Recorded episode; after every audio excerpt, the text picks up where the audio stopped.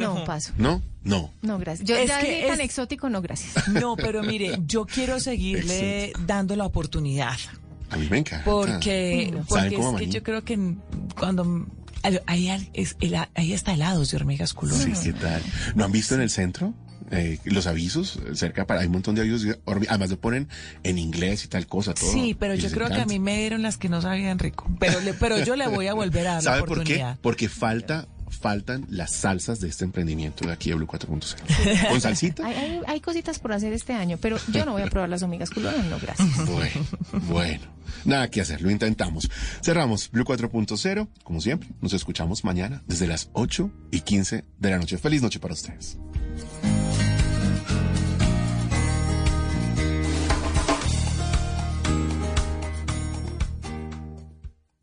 Las noches, la única que no se cansa es la lengua. Bla bla blue. De lunes a jueves de 10 de la noche a 1 de la mañana. Bla bla blue. Conversaciones para gente despierta. Escúchenos por Blue Radio y bluradio.com. La alternativa.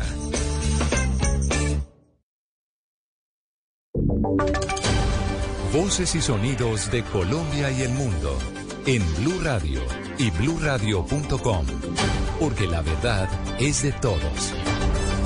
10 de la noche, un minuto, hora de actualizar las noticias aquí en Blue Radio. Mucha atención que mientras el gobierno busca sumar a un cese bilateral al fuego al ELN en zona rural de Buenaventura, esa guerrilla protagonizó fuertes enfrentamientos con hombres del clan del Golfo. Producto de estos choques, la personería distrital está reportando el hallazgo de un cuerpo desmembrado, esto en el Bajo Calima y en el Valle del Cauca. Los detalles los tiene Fabrit Cruz. Y es que en los últimos días se han presentado fuertes enfrentamientos en el corregimiento del Bajo Calima, zona rural de Buenaventura. Producto de estos choques, no solo se han desplazado cientos de familias hacia el puerto, sino también que se han reportado asesinatos. Así lo pudo confirmar Edwin Patiño, personero de Buenaventura, quien ingresó en las últimas horas al Bajo Calima con apoyo de la Fuerza Pública y la Armada Nacional y encontró una persona sin vida y desmembrada flotando en un afluente. Inmediatamente en esa comunicación con la Fuerza Pública y la Armada se hizo un barrido en la zona, encontrando en Barranco un cuerpo el cual le hace falta es parte de sus extremidades. Voceros del Ministerio Público adjudicaron este tipo de hechos a los enfrentamientos entre el Clan del Golfo y la guerrilla del ELN. Incluso señalaron que continuará la búsqueda, pues no se descarta que hayan más cuerpos sin vida abandonados en la zona. Gracias, Fabrid. En otras noticias, luego de más de 10 horas de trabajo, los bomberos de Bogotá y de Cundinamarca lograron controlar el 95% del incendio que se, re- que se registró en una fábrica de colchones desde hoy temprano en el noroccidente de Bogotá por la salida de la calle 80. Los detalles con Julián Peña. El más reciente reporte de los bomberos de Cundinamarca da cuenta que lograron mitigar las llamas en su mayoría, sin embargo, continuarán las labores el día de mañana. Capitán Álvaro Farfán, delegado de los bomberos de Cundinamarca. Se da por terminada las labores del día de hoy, dejándose controlado en un 95% este incendio. Se continúa en este momento realizando monitoreo de algunos pequeños focos que no generan o revierten mayor riesgo, pero que sí requieren pues, que tengamos que hacer monitoreo constante toda la noche. Por su parte, la alcaldesa de Bogotá, Claudia López, agradeció la labor de los encargados y anunció que el mando pasa a ser de los bomberos de Cota, quienes en horas de la mañana terminarán de mitigar la emergencia en un 100%. Julián, gracias. Y el ministro de Justicia, Néstor Osuna, confirmó que las comisarías de familia ahora pasarán a estar bajo la vigilancia, inspección y control del Ministerio de Justicia. Juanita Tobar. 1.500 comisarías de familia en el país funcionarían desde agosto de este año bajo el amparo del Ministerio de Justicia y será esta cartera quien determinará cómo funcionará ahora la autoridad encargada de prevenir, garantizar y restablecer los derechos de los niños, niñas, adolescentes y demás miembros de la familia en el contexto de la violencia intrafamiliar. Escuchemos al ministro de Justicia, Néstor Osuna. Hay una ley que ya nos encontramos aprobada cuando comenzó este gobierno que le traslada al Ministerio de Justicia la inspección, vigilancia y control de las comisarías de familia. Son 1.500 comisarías de familia en el país que ahora nosotros tendremos que tanto diseñar la política pública de cómo funcionan esas comisarías como la, función de inspección, control y vigilancia. El ministro de Justicia le contó a Blue Radio que su cartera debe diseñar las políticas públicas que implican reglamentación y la transformación en el ministerio para poder hacerse cargo de todas las comisarías de familia del país que ahora estarán a cargo del Ministerio de Justicia y del Derecho. Juanita, gracias. Y el Ministerio de Transporte anunció que está estudiando revisar una póliza binacional que funcione en los pasos entre Colombia y Venezuela. En este momento, la cartera se encuentra en mesas de trabajo con autoridades viales y de frontera venezolanas para poder materializar esta póliza que sería como un SOAT, pero para los vehículos que estén transitando entre ambos países. Oscar Torres. Con la reapertura de los pasos entre Colombia y Venezuela en los 2.200 kilómetros de frontera que comparten los dos países, el Ministerio de Transporte anunció que estudia revisar una póliza binacional para el paso entre Colombia y Venezuela. Esto con el fin de que los conductores que circulen de un país a otro tengan un solo documento que certifique que el vehículo está asegurado. En este momento se exige el SOAT o una póliza equivalente para poder cruzar. Esta iniciativa aún se encuentra siendo estudiada por parte del Ministerio de Transporte con las autoridades viales y de frontera venezolanas. Este anuncio se conoce después de que el ministro de Transporte Guillermo Reyes asistiera a la reapertura del paso entre Colombia y Venezuela en Arauca. Allí los vehículos particulares de pasajeros y de carga estarán habilitados para transitar a partir de hoy, 4 de enero. Hemos logrado reabrir la movilidad la circulación de los vehículos automotores y esperamos también ocurra a partir de hoy la de transporte de carga y la de transporte de buses. Finalmente, el gobierno colombiano también le solicitó a Venezuela que permita el paso de vehículos en todos los puntos habilitados. Esto mientras se busca que se unifique el horario de los pasos de los vehículos en Colombia con los de Venezuela, así como los horarios de la DIAN y el control migratorio. Gracias, Oscar. Y la Contraloría Distrital en Bogotá abrió una investigación preliminar a los cementerios distritales luego de las investigaciones por los hornos crematorios que no estarían funcionando. Kenneth Torres. La Contraloría de Bogotá, tras una visita fiscal realizada a la Unidad Administrativa Especial de Servicios Públicos, configuró 10 hallazgos sobre el contrato de concesión 415 del 2021 para la operación y mantenimiento de los cementerios distritales de la capital del país por más de 42 mil millones de pesos. Los hallazgos, seis administrativos, tres disciplinarios y uno con presunto alcance penal, están relacionados con las entregas de los informes y fallas de la supervisión, así como en la planeación y desarrollo del contrato. Habla el subdirector de Servicios Públicos de la Contraloría de Bogotá, Gonzalo Sierra.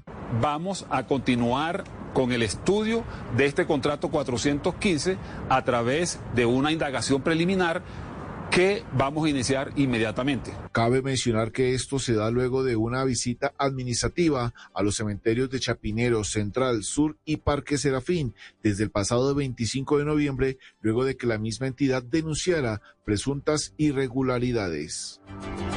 Gracias, Kenneth. Vamos ahora con información internacional porque la Cámara Baja de los Estados Unidos cerró hoy dos jornadas de estancamiento sin poder elegir su presidente. Los detalles con Fernanda Caballero. Se vuelven a aplazar las votaciones para elegir al nuevo presidente de la Cámara Baja de Estados Unidos. Después de una sexta ronda de votación, vuelven a fracasar los candidatos a la presidencia. Los congresistas acordaron suspender las sesiones hasta el mediodía del jueves. La razón es porque hay una intensa batalla interna en el Partido Republicano, quien es representado por Kevin McCarthy y que también es el candidato más fuerte hasta el momento, pero que no logra conseguir los votos suficientes para sustituir a la demócrata Nancy Pelosi, ya que el ala más derechista de los republicanos votaron en su contra, bloqueando la elección del posible nuevo líder, a pesar de que el expresidente Donald Trump intervino y pidió poner fin a las divisiones del mismo Partido Republicano. Esta es la primera ocasión en 100 años que se celebran tantas rondas de votaciones para elegir al presidente de la Cámara Baja. El presidente de la Cámara Baja es la tercera figura más importante en la política estadounidense, después del presidente y el vicepresidente.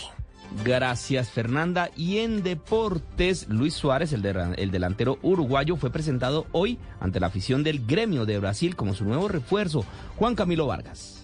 Frente a 40.000 personas en el Arena do Gremio de Porto Alegre fue presentado el máximo goleador histórico de la selección de Uruguay. Hablamos de Luis Suárez, el ex Barcelona y Liverpool, quien fue anunciado el fin de semana como la nueva contratación del equipo tricolor gaucho y hoy se le presentó a su nueva afición. Viene del Nacional de su país, donde se formó, es ídolo y quedó campeón en el más reciente torneo. Ahora llega a un grande de Brasil, que se fue a la B y este año recuperó la categoría. Me gustaron siempre los desafíos, ¿no? Primero venir a un club con tanta historia, un equipo grande de Brasil siempre te genera ilusión y que un equipo venga de, la B y que el club quiera pelear con los mejores equipos de, de fútbol brasileño, eso te, es un desafío muy lindo. Este será su séptimo equipo en 18 años de carrera y con 35 de edad. Gracias Juan Camilo y finalizamos con otra noticia que tiene que ver también con el ámbito deportivo y es que el gobernador del Meta, Juan Guillermo Zuluaga, acaba de anunciar a través de su cuenta de Twitter que el estadio de la ciudad de Villavicencio cambiará su nombre. Dice, desde el llano colombiano le anunciamos al mundo que nuestro hermoso estadio en Villavicencio se llamará Bello Horizonte Rey Pelé las futuras generaciones deben conocer quién fue este ícono del fútbol mundial y acogemos así la sugerencia de la FIFA que había propuesto que en los países hubiera al menos un estadio que homenajeara al rey Pelé tras su muerte. Son las 10 de la noche, 10 minutos. Hasta acá esta actualización de noticias. No se les olvide que todos los detalles los encuentran en www.bluradio.com. Continúen con Mauricio Quintero y bla bla blue. Estás escuchando Blue Radio. Es el momento perfecto para desconectarte, dejar a un lado tu celular y dormir confiado en que mañana será un gran día. En el Popular, hoy se puede, siempre se puede. Alístate porque ahora sí te vas para el concierto de tu banda favorita, porque podrás ganar un dinero extra con el ahorro ganador cuenta de nómina del Popular. Participa en sorteos y gana premios en efectivo por abrir o tener una cuenta de nómina y mantener un saldo promedio mensual de 350 mil pesos. Por cada 50 mil pesos que incrementes en tu saldo, recibirás una oportunidad adicional de ganar. ¿Qué estás esperando? Conoce más en www.bancopopular.com.co. Autoriza con juegos. Vigilado por la Superintendencia Financiera de Colombia. Aplican términos y condiciones. Llega a Caracol Televisión la serie que reveló una realidad que nadie se atrevía a mostrar. Una historia que vale la pena ver para que nadie la vuelva a repetir. Sin tetas no hay paraíso. Gran lanzamiento próxima semana 10 y 30 de la noche después de los diseños por Caracol Televisión. Comienza el 2023 y como siempre, Blue Radio tiene una programación especial para esta temporada. Todos los días en las tardes mostraremos una parte del universo infinito del mundo podcast Boombox, con todos los temas que quieren escuchar y que encuentran en boombox.com. Fin de año de 2022, comienzo de 2023, un nuevo año para vivirlo, junto a Blue Radio, la alternativa. Esta es Blue Radio. En Bogotá, 89.9 FM. En Medellín, 97.9 FM. En Cali, 91.5 FM. En Barranquilla, 100.1 FM. En Bucaramanga, 960 AM. En Pereira y el norte del Valle, 89.2 FM. En Tunja, 103.1 FM. En Villavicencio, 96.3 FM. En Armenia, 89.2 FM. En norte de Santander, 97.7 FM, en Neiva 103.1 FM y en Córdoba 96.0 FM. También en bluradio.com, en Facebook Blue Radio Colombia, a través de Twitter en arroba Blue Radio Co y en la señal de TDT.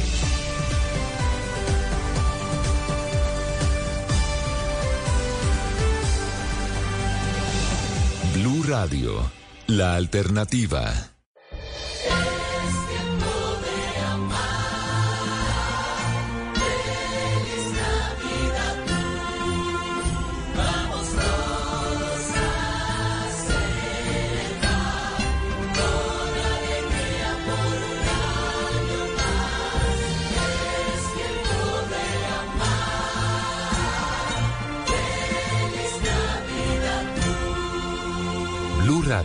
La alternativa. ¿Qué se requiere para una buena conversación?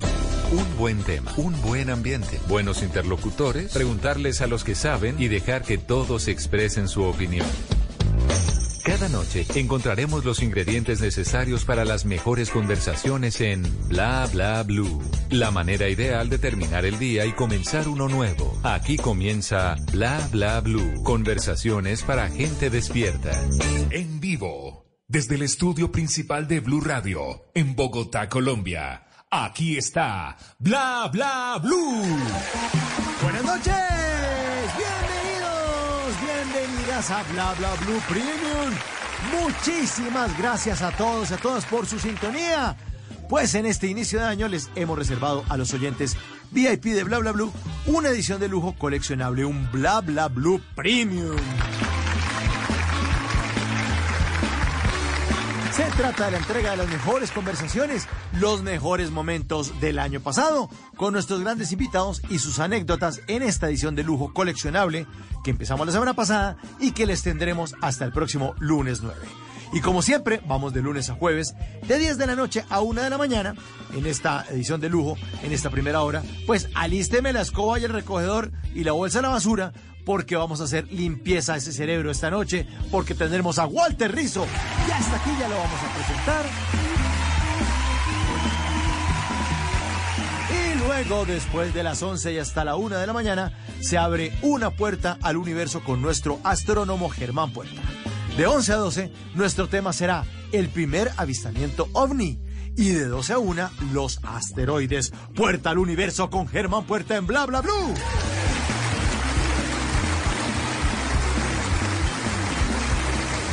Así que tendremos un super programa. Los acompañaremos hasta la una de la mañana. Ya estamos listos para darle la bienvenida al doctor en psicología, escritor y conferencista Walter Rizzo. Bla Bla Blue Premium.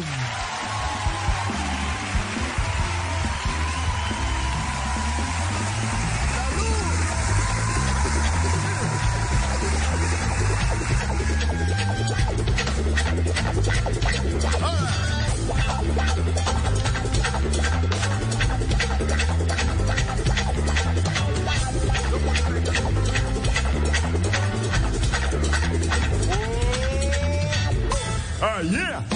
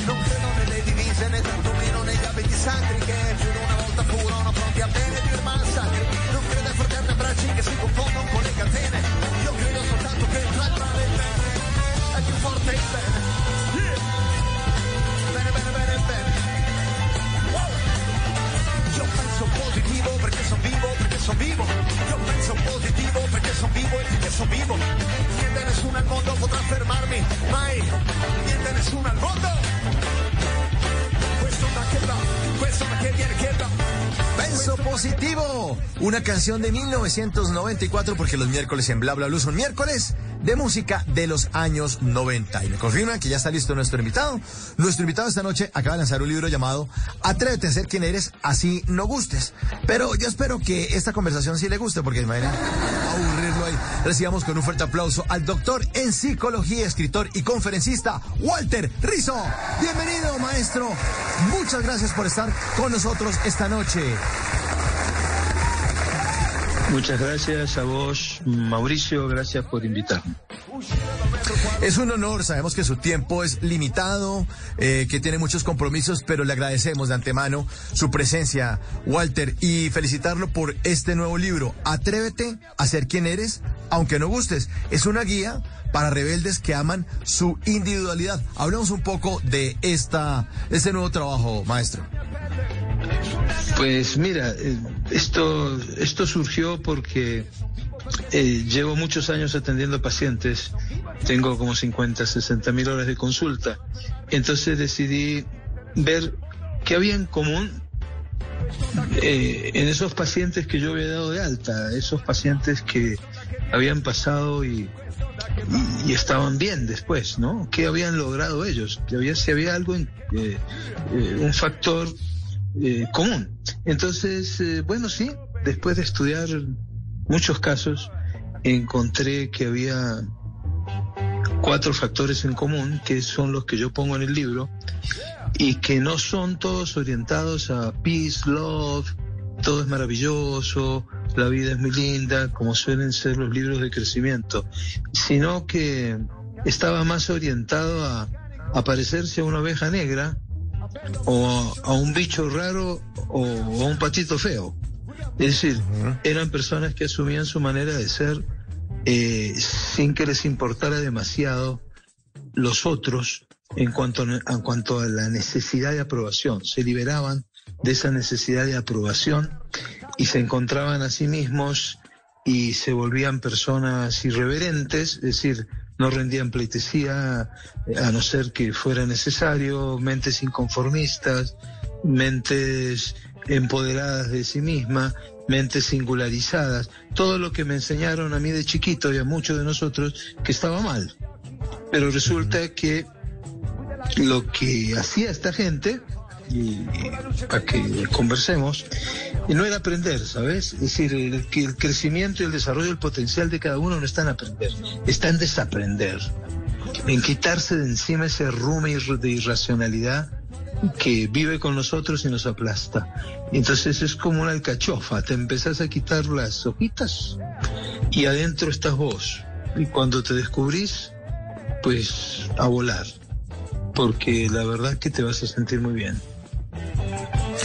Eh, maestro, estamos en una época, en una temporada que es el culto al ego, ¿no? Las redes sociales, entonces uno sale muy bonito en las fotos de Instagram y uno les habla a los amigos de sus viajes, de los sitios que ha conocido, de cómo está de feliz, pero al mismo tiempo estamos pendientes de que nos aprueben los demás, o sea, hay un ego nuestro alimentado pero también hay una como una inferioridad, porque si los demás no nos aprueban o nos dan likes, pues nos vamos a sentir mal con lo que estamos haciendo con nuestras vidas. Sí, así es, así es. Lo que hemos hecho, el Internet tiene cosas muy buenas, ¿no? Porque bueno, puedes investigar, puedes eh, tener información rápida. Lo que antes era una tortura de meses para poder escribir un libro, ahora puedes recibir información más rápida. Bueno, en fin, muchas cosas, muchas. Pero hay algo psicológico que ha pasado desapercibido, que apenas se está descubriendo ahora, y es que las, que las personas exponen su yo, lo exponen, lo ponen encima de la mesa. Y uno, la construcción del yo tiene que ser una construcción tuya, mía, personal, cada uno construye el suyo. Pero cuando empiezo a compartir con vos, más allá de los límites de la independencia, me vuelvo dependiente de ti y del grupo de referencia con el que tengo, esa presión de grupo termina definiendo quién soy yo. Es decir, la validez tuya la pones afuera. Y entonces ya no son solo los, los deditos para arriba, es que la gente arma guetos, guetos, conjunto de personas que piensan igual, ¿sí? Por internet. Y esas personas que piensan igual no dejan entrar a las personas diferentes, personas que piensan de otra manera. Entonces nos vamos retroalimentando en las mismas ideas y entonces la dependencia se multiplica. Entonces se juntan 10 tipos, te dicen que eres genial y tú te crees genial. O te dicen que eres estúpido y te sientes estúpido. Lo que se ha perdido, y eso es clave para la gente que está escuchando, es la capacidad de debatir, de discutir, de buscar desacuerdos amigables, pero no acuerdos perezosos. Entonces, el ego, el ego, el ego es egolatría, el ego es egocentrismo, el ego es egoísmo. Eh, eso tú lo alimentas cuando eres una persona insegura, cuando crees que tú no vales sino lo que te dicen. Y eso es independencia. Y cuando eres independiente eres autónomo. Eh, podés autodeterminar tu conducta, puedes autogobernar tu conducta, puedes empezar a ser el último juez de tu propia, de tu propio comportamiento. Entonces adquirís una, una fuerza especial, que es la del libre pensador, la del pensamiento crítico. En una época donde si no pensamos críticamente, pues nos meten información por todas partes y terminamos comprando lo que no queremos comprar. Sí, así es. Ese fenómeno en las redes sociales definitivamente ha cambiado la interacción humana y nos lleva a, unirnos en esos grupos, en esos guetos de los que usted nos está hablando. Termina también uno validando toda la información que le votan, las, las fake news o las noticias exageradas o una visión tergiversada de una realidad simplemente porque uno no está en la lucha de su propia independencia de pensamiento, Walter. Exacto, exacto. Entonces estamos obrando por la ley del mínimo esfuerzo, ¿no? Entonces, eh, por ejemplo, eh, desde chiquitos se nos ha enseñado que hay que mirar más hacia afuera que hacia adentro. Esta no es una cultura, y me refiero a Latinoamérica, no es una cultura de la interiorización, es una cultura de la exposición, de mirar hacia afuera. Entonces, al mirar hacia afuera, nos enseñan que las personas son más importantes que uno. Y entonces esto puede sonar como terrible. No, la gente es tan importante como tú. Entonces cuando no puede haber amor si no hay amor propio. No, no, no puede haber querer a otra persona si no te quieres a ti mismo. Entonces te cuido y me cuido, te quiero y me quiero. Entonces cuando este giro de 180 grados, de mirar hacia afuera nomás, estar pendiente de cómo se visten, de la moda, del consumismo, cuando vos empezás a girar, ese giro copernicano, vas hacia vos y empezás a descubrir en vos eh, cosas increíbles, ¿no? Como por ejemplo, por poner un ejemplo, la autobiografía. Es decir, eh, a los niños habría que enseñarles de chiquito a, a descubrir de dónde viene, quiénes son, es decir, quiénes son sus padres, quiénes son sus abuelos, quién quién, cuál es su propia historia, el vector para que vos empecés a tomar esa historia en tus manos y llevarla para adelante, o tus talentos naturales, por ejemplo, lo, lo que pagarías por hacer. Esos talentos naturales se llama autorrealización.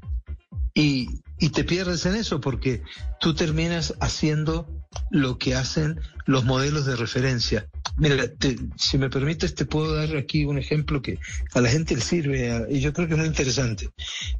Nosotros tenemos modelos refe- referentes que nos da la cultura, ¿cierto? Es decir, son modelos de autoridad, no me refiero a legales, pues, sino moteros, eh, eh, modelos de autoridad interpersonales. Entonces, pero hay modelos de, referentes que no te dejan pensar.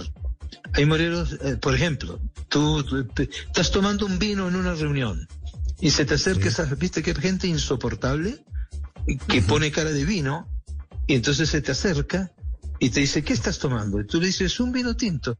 ¿Y qué, ¿Y qué marca es? Y vos no tenés la menor idea, vos te lo dieron y te gustó. Eh, no sos experto en vino. No, ves, dice Malbec, ah, es un Malbec, ah, pero es de 1900, no sé qué. Esa cosecha en Mendoza no estuvo bien hecha. Eh, no, y además los vientos del sur. Entonces, te dice que estás tomando mal el vino. ¿Sí? Y así como te dicen que estás tomando mal el vino, te dicen que ese arte no lo puedes comprar, que este libro no lo puedes leer. Entonces son personas que te van dirigiendo. Esas personas, uno les desarrolla miedo, ¿sí? Y sin darse cuenta se inclina. Y esas personas, ¿sí? Entonces, al producirte esa, esa autoridad negativa, vos terminás por miedo imitándolos. Entonces la imitación corrompe.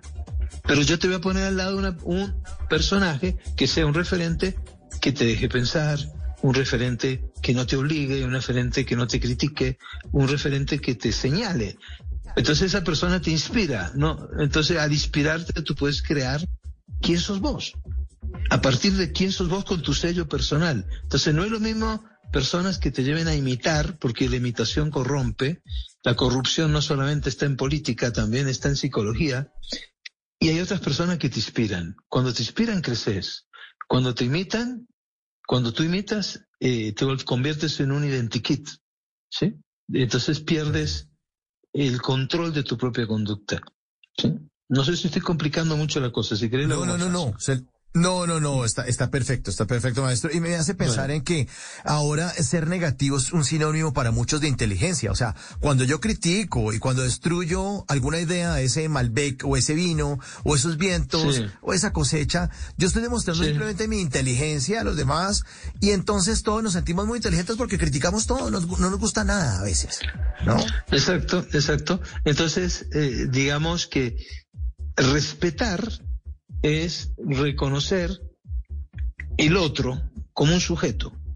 Es decir, que el otro no es un medio, es un fin en sí mismo, como decía Kant y decían otros filósofos y psicólogos, es decir, la dignidad personal, ¿no? Entonces, cuando yo te empiezo a utilizar, a manipular, cuando pienso que eres inferior, entonces se rompe esa relación con el sujeto, te veo como una cosa, no como un sujeto. Y un sujeto es alguien que tiene algo importante para decir que vale la pena escuchar. Entonces tú quieres saber si la gente que te rodea te, te respeta o no, fíjate cuántos te escuchan. ¿Sí? Eh, mira, los griegos hacían cosas geniales. Por ejemplo, Diógenes empezaba a hablar con una conferencia que es, pues te estoy hablando hace 2500 años. Eh, hablaba y cuando la gente se iba, porque no le gustaba lo que estaba hablando, él seguía hablando solo. Es decir, entonces lo que se ha encontrado ahora en psicología es que la gente cuando se habla a sí misma y se habla sola, en voz alta, desarrolla más virtudes, más habilidades, de- desarrolla más capacidades, porque el pensamiento eh, eh, se verbaliza y existe en tanto se verbaliza, pero si eh, no necesitas otra persona para hablar, puedes hablar vos solo. Pero entonces, ¿esto qué quiere decir? Quiere decir que si no te quieren en un lugar, si tú vas a alguna parte y te tratan mal, pues no te quedes. Vete. Elige la gente. ¿Sí? No, no podemos querer a todo el mundo porque no somos Buda, no somos eh, Jesús, no somos Krishnamurti, tampoco somos Sor Teresa de Calcuta. Entonces hay gente que es compatible con vos, pero la gente que no es compatible con vos, eso no implica que le irrespetes, es un sujeto. ¿sí? Como decía Voltaire, Voltaire decía, vea, yo no comparto nada de lo que usted me está diciendo, pero me haría matar para que usted tuviera el derecho de hablar. Estamos en Bla Bla Blue Premium, las grandes conversaciones del 2022. Y en esta primera hora estamos escuchando todo lo que tiene para contarnos Walter Rizzo. Por cierto, le recuerdo que todos ustedes pueden escuchar todos los episodios de este programa en nuestra página de bluradio.com. Y ahora sí continuamos en Bla Bla Blue Premium con el doctor en psicología, escritor y conferencista Walter Rizzo. Qué bueno. Y este ejercicio que usted también plantea en, en- en su libro, del que estamos haciendo referencia, Atrévete a ser quien eres, aunque no gustes, es importante eh, eh, ese hablar en voz alta y además utilizar el lenguaje, porque cuando uno utiliza el lenguaje, organiza las palabras y cuando empieza a organizar las palabras por sujeto, predicado, verbo, empieza a, a organizar también las ideas, a organizar Claro. la cabeza para uno mismo. Es que lo- los pensamientos es un lenguaje interno. ¿sí? Tú tienes creencias, esquemas. Esas creencias, esquemas son teorías que tú has armado de la vida. ¿Sí?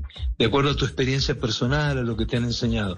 ¿Sí? Entonces tú puedes tener esquemas, creencias de lo que sea. El pensamiento es cómo esa creencia se expresa. ¿Sí?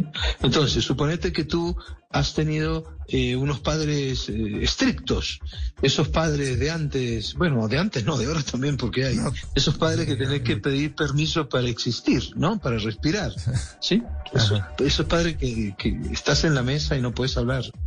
Eso, bueno, entonces suponete que tengas padres así, entonces rígidos. Entonces tu mente se va a ir acostumbrando a eso. Vos sos un chiquito, no te sabes defender. ¿Qué haces? Pues te sometes, porque la sumisión es una respuesta biológica que sirve cuando uno está frente a un depredador. Y esos padres son depredadores, porque no dejan que el niño se desarrolle. Entonces tú empiezas a, desarro- empiezas a desarrollar una mente con tres características, que son terribles, que las vas a ver, si miras a tu alrededor las vas a encontrar. Uno, una mente fundamentalista. Es decir, una mente que cree que yo, en el fondo, la base de mi pensamiento, el origen de mi pensamiento es irrefutable. Dos, dogmáticos, creer que yo siempre tengo la razón, si no gano empato. Y tercero, y, y esta es la peor, lo que se llamaba y se llama hoy día en muchas partes oscurantismo. ¿Qué, ¿Qué significa? Significa el miedo a la información. Si tengo mucha información, de pronto te hace daño. Lea poco. ¿Sí? Eh, eh, no le hay cosas que mejor que no se lean, ¿no? Yo estudié en un colegio de sacerdotes jesuitas muy inteligentes, a los cuales estimo mucho, y estaba prohibido leer Taylor de. Taylor de era un cura evolucionista que, que, que marcaba la materia con Dios. Sí, era una cosa, pero obviamente iba en contra de los postulados de la iglesia. Entonces, un día encontré una caleta en el colegio donde estaban todos los libros de Chardin escondidos. Pues yo lo que hice fue sacarlos, fotocopiarlos y volverlos a poner. Y, desde chiquito siempre entendí, mis padres eran así porque eran luchadores, la gente muy pobre, emigrantes, que había que tener información, había que leer. había que preguntarse por qué, no conformarse eh, con, con las cosas sin preguntar, sin saber eh, y por qué esto es así. ¿Y por qué no puede ser de otra manera? Entonces, viste que los niños preguntan, preguntan y preguntan y preguntan. Bueno, nosotros tenemos que hacer lo mismo. Y no ser como el bobo, ¿no? Que, que al bobo, el bobo señala a la luna y dice, entonces uno le dice al bobo, aquello es la luna y lo señala, y el bobo se queda mirando el dedo. No, no mira la luna, se queda mirando el dedo. Eso dice. Ajá. Eh, sí, que dice, cu- cuando Entonces los hay que hacer sí, una sí, pequeña, una, una, una pequeña, es decir, voy a usar términos pero bien utilizados, ¿no? Porque, porque son términos que no estamos acostumbrados a utilizar. A- hacer una insubordinación psicológica, uno con uno mismo, ¿sí? Es decir, me voy a revisar. A ver, ¿no es cierto? La duda es buena. Eh, uno se tiene que revelar a veces frente a uno mismo con ideas que les pusieron. Si de chiquito te han dicho que eres un estúpido, que eres tonto, que no eres capaz, que no puedes ser, pues yo me voy a revelar frente a esas creencias. Revelarse en el buen sentido, ¿no?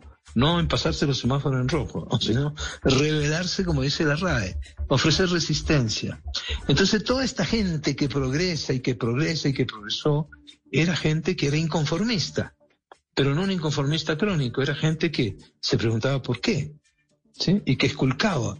Era gente que tenía un pensamiento crítico, era gente que se singularizaba. Es decir, tú y yo no somos iguales, somos distintos porque tenemos distintas historias, pero sí tenemos cosas en común. Los dos venimos filogenéticamente de la historia de la especie, compartimos cosas, además somos seres humanos, y los humanos nos parecemos mucho en el dolor, más en el dolor que en el placer. Si un tipo se agarra en Holanda el dedo con la puerta y yo me lo agarro aquí, vamos a ser muy parecidos y nos vamos a mirar y vamos a entender lo que nos pasó. Pero a vos te puede gustar la langosta, a mí me puede gustar el camarón. Entonces somos, somos diferentes, pero también somos iguales, ¿no? Pero somos singulares. Tú no puedes perder tu singularidad, porque entonces, ¿qué es lo que pasa? Te vas a tener que uniformar y parecerte a todo el mundo, como una colmena, ¿sí? Entonces, vamos todos pensando igual y todos siendo igualitos, y entonces nos vestimos igual, ¿sí? Pero entonces, ¿dónde queda tu singularidad? Que eso se llama, la constitución colombiana tiene eso en una ley, que se llama desarrollo de la libre personalidad. Y la constitución de Colombia la tiene mejor que otras constituciones, como la de España, ¿no? La de España no la tiene como ley, la tiene como algo pegadito ahí que dice, sí, tú tienes desarrollar lo que tú estás hecho y seguir tus metas, siempre y cuando, dicen en Colombia, no violes los derechos de las otras personas. En cambio, en España te dicen sin violar la moral del Estado. Entonces, entonces ahí cambia, aquí es mejor. Porque mientras tú no violes los derechos de otras personas, mientras tú respetes a las otras personas, puede ser como a ti se te dé la gana. Y si a la gente no le gusta, pues que mire para otro lado. Siempre y cuando tú no lastimes a nadie ni violes los derechos de nadie. Por eso yo defiendo ser una oveja negra. Y he recibido, este libro acabó de salir en España hace poquito y ya salió en Estados Unidos la- y toda Latinoamérica. Y cuando salió en España yo he recibido más de mil email donde la gente me dice, yo soy una oveja negra. Yo soy una oveja negra, yo tengo cositas de oveja negra, ¿sí? Pero no es la oveja negra como uno está acostumbrado, ¿no? Porque además, ¿por qué negra? ¿Por qué no amarilla, roja o verde, no? Porque no me gusta el color. Bueno, entonces, ¿por qué negra? Entonces, son- eh, la oveja negra es la es aquella oveja que se sale del rebaño y que quiere hacer su vida, quiere manejarse de acuerdo a sus creencias más profundas. Eh, Las ovejas son ovejas, no saben respetar, pero nosotros sí, ¿sí? De acuerdo. Las creencias hay que respetarlas. Eh, pero algunos dicen, algunos filósofos dicen que lo que se respeta son las personas, pero que hay creencias que no se pueden respetar. Un pederasta tú no lo puedes respetar en su manera de pensar, ¿no? Porque piensa que los niños son un objeto sexual. Entonces vos no podés estar de acuerdo con eso. Entonces hay un desacuerdo de las creencias. Lo que no podés nunca eh, en esa singularización, en ese encontrarte a ti mismo, en ese estar con la multitud sin olvidarte de que tú tienes una misión personal, es siempre entender de que, de que la diferencia te nutre, la diferencia te hace crecer. En mi época había debates todo el tiempo. Ahora tú ves los debates por televisión o por donde sea, ¿no? No me refiero solamente a la presidencia. Los debates. Los debates suelen ser o muy superficiales o suelen ser debates muy fuertes, muy terribles, que no parecen debate, pues ataca a la persona, no las ideas. No las ideas. Exacto, Entonces- exacto, siempre. Sí. siempre. Siempre ocurre eso Exacto. en las redes sociales. Y en esta época que ustedes saben, Walter, que estamos en época electoral, eh, pasa eso, Sí. se ataca. Y entonces la gente cuando pone uno algo en, en alguna red social, entonces van y miran la biografía de uno y dice, claro, eso lo dice usted porque usted, como se la pasa en la playa rumbeando y no sé qué. Y realmente no está diciendo, no, no, atáqueme la idea. O sea, de, la Exacto, idea, pero exacto. no, a la persona. Exacto. Entonces, eso, eso, eso es una falacia, eso es un sesgo que se llama argumentum ad hominem. Es atacar la persona y no la idea, ¿sí? ¿De acuerdo? Entonces, mm, si uno pudiera atacar las atacar, no, entre comillas, atacar, ¿no? Sino contrarrestar las, las ideas. Debatir. eh, uno, uno, uno podría llegar a desacuerdos. Muchos, como en las parejas, ¿no? Tú sabes, tú sabes que yo escribo mucho del amor y del- porque yo he visto que donde más problemas hay en esto que estamos hablando es en el tema del amor. Para mí el amor es un problema de, de salud pública, ¿sí? Debería haber un, como nos lo han enseñado, ¿no? Debería haber un ministerio que se llame Amor 1, Amor 2, Amor 3, a los niños enseñarle.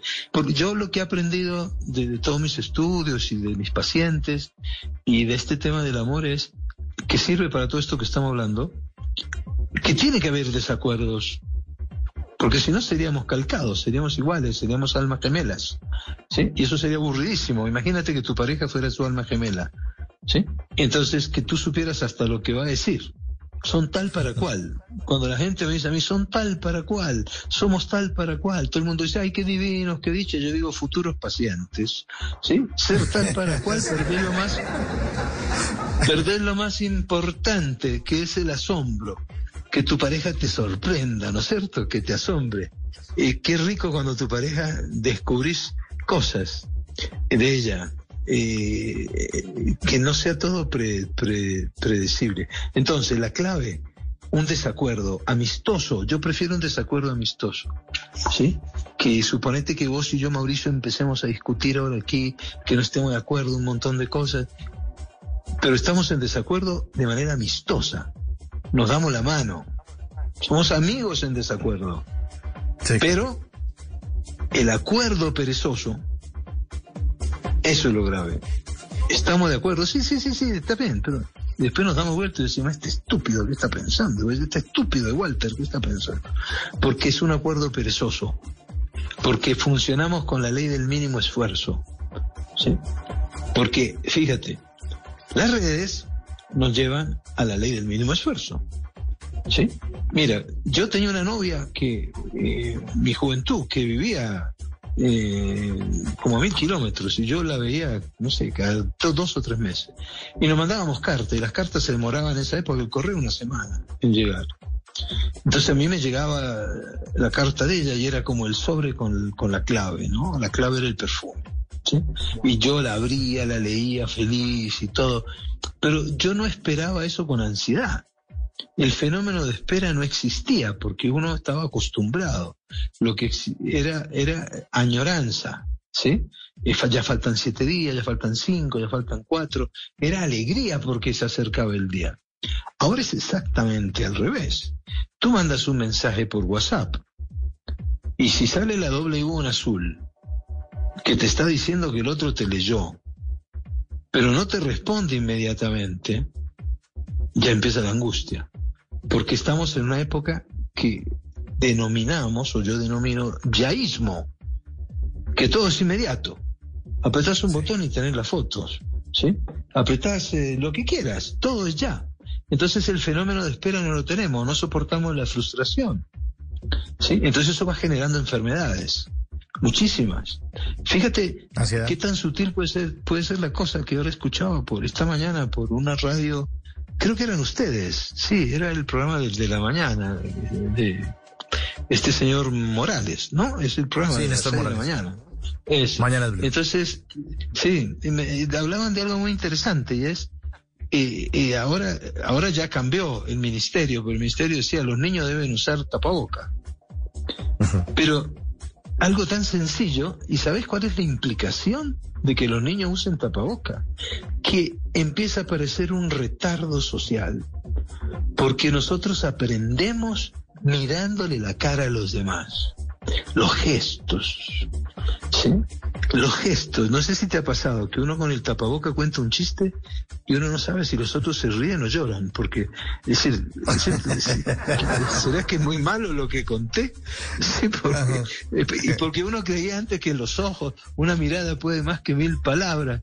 Entonces, mentira, los ojos no hablan tanto como creíamos. Entonces, ya prohibieron, ya quitaron el tapabocas, porque entonces los niños ya pueden ver las expresiones faciales. Entonces fíjate qué tan sutil es, ¿no? Imagínate en un internet donde nosotros no olemos ¿sí? a la persona. Nosotros no oímos su respiración cercana. ¿sí? Nosotros no la vemos ponerse colorada, eh, así cara a cara. No la vemos agitarse. No vemos sus movimientos. ¿sí? No estamos en la realidad. Este es un libro práctico. Uno de los ejercicios es un día en la realidad. Y es que salgas de tu casa sin celular y, no, tengas prohibido ver el computador. Y un día entero salís a la calle. Tú no sabes los problemas de las personas para hacer eso, y sobre todo en los adolescentes, porque no tienen contacto con la realidad. Sí, entonces yo le digo, usted en vez de subir a la nube, camina y mira las nubes, ¿sí? Entonces salen, ¿y a dónde voy? Yo les digo, andar por andar, a cualquier lado. Sembrar árboles sin, sin esperar frutos. El poeta decía, la, la felicidad no es una estación, es, un, es una manera de viajar. Entonces hemos perdido esa capacidad del proceso mismo, ¿no? Porque fíjate, la, bueno, estoy hablando como una lora mojada, tú, tú me paras cuando quieras. No, estoy, toma, yo estoy tomando nota, maestro, de todo lo que usted nos está diciendo esta noche, que está fantástico. Adelante, continúe, por favor. Mira, mira, por, por ejemplo, eh, la multitarea, que es de, de la posmodernidad, ¿no? Vos ves que la gente va a trabajar y las muchachas y los muchachos llevan un bolsito. ¿Y qué llevan en ese bolsito? Pues llevan los zapatos altos o los zapatos bajitos, llevan la ropa para el gimnasio, llevan la comida, el sándwich, ¿sí? los libros que tienen que leer y estudiar, y todo lo hacen afuera. Andan como un caracol con su casa a cuesta, ¿sí? Sí. Entonces, eh, eh, porque es multitarea. El tiempo no nos alcanza, es, es una cultura hiperactiva.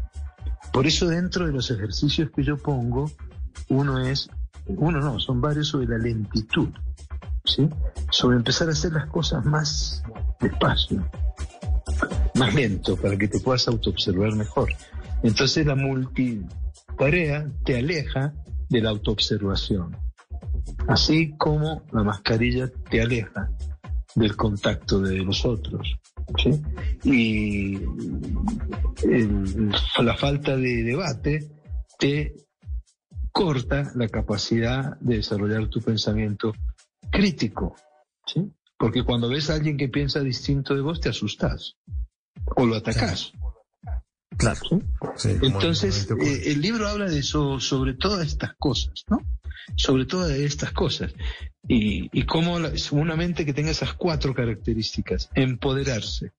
O sea, pensar en ti también, no solamente en los demás.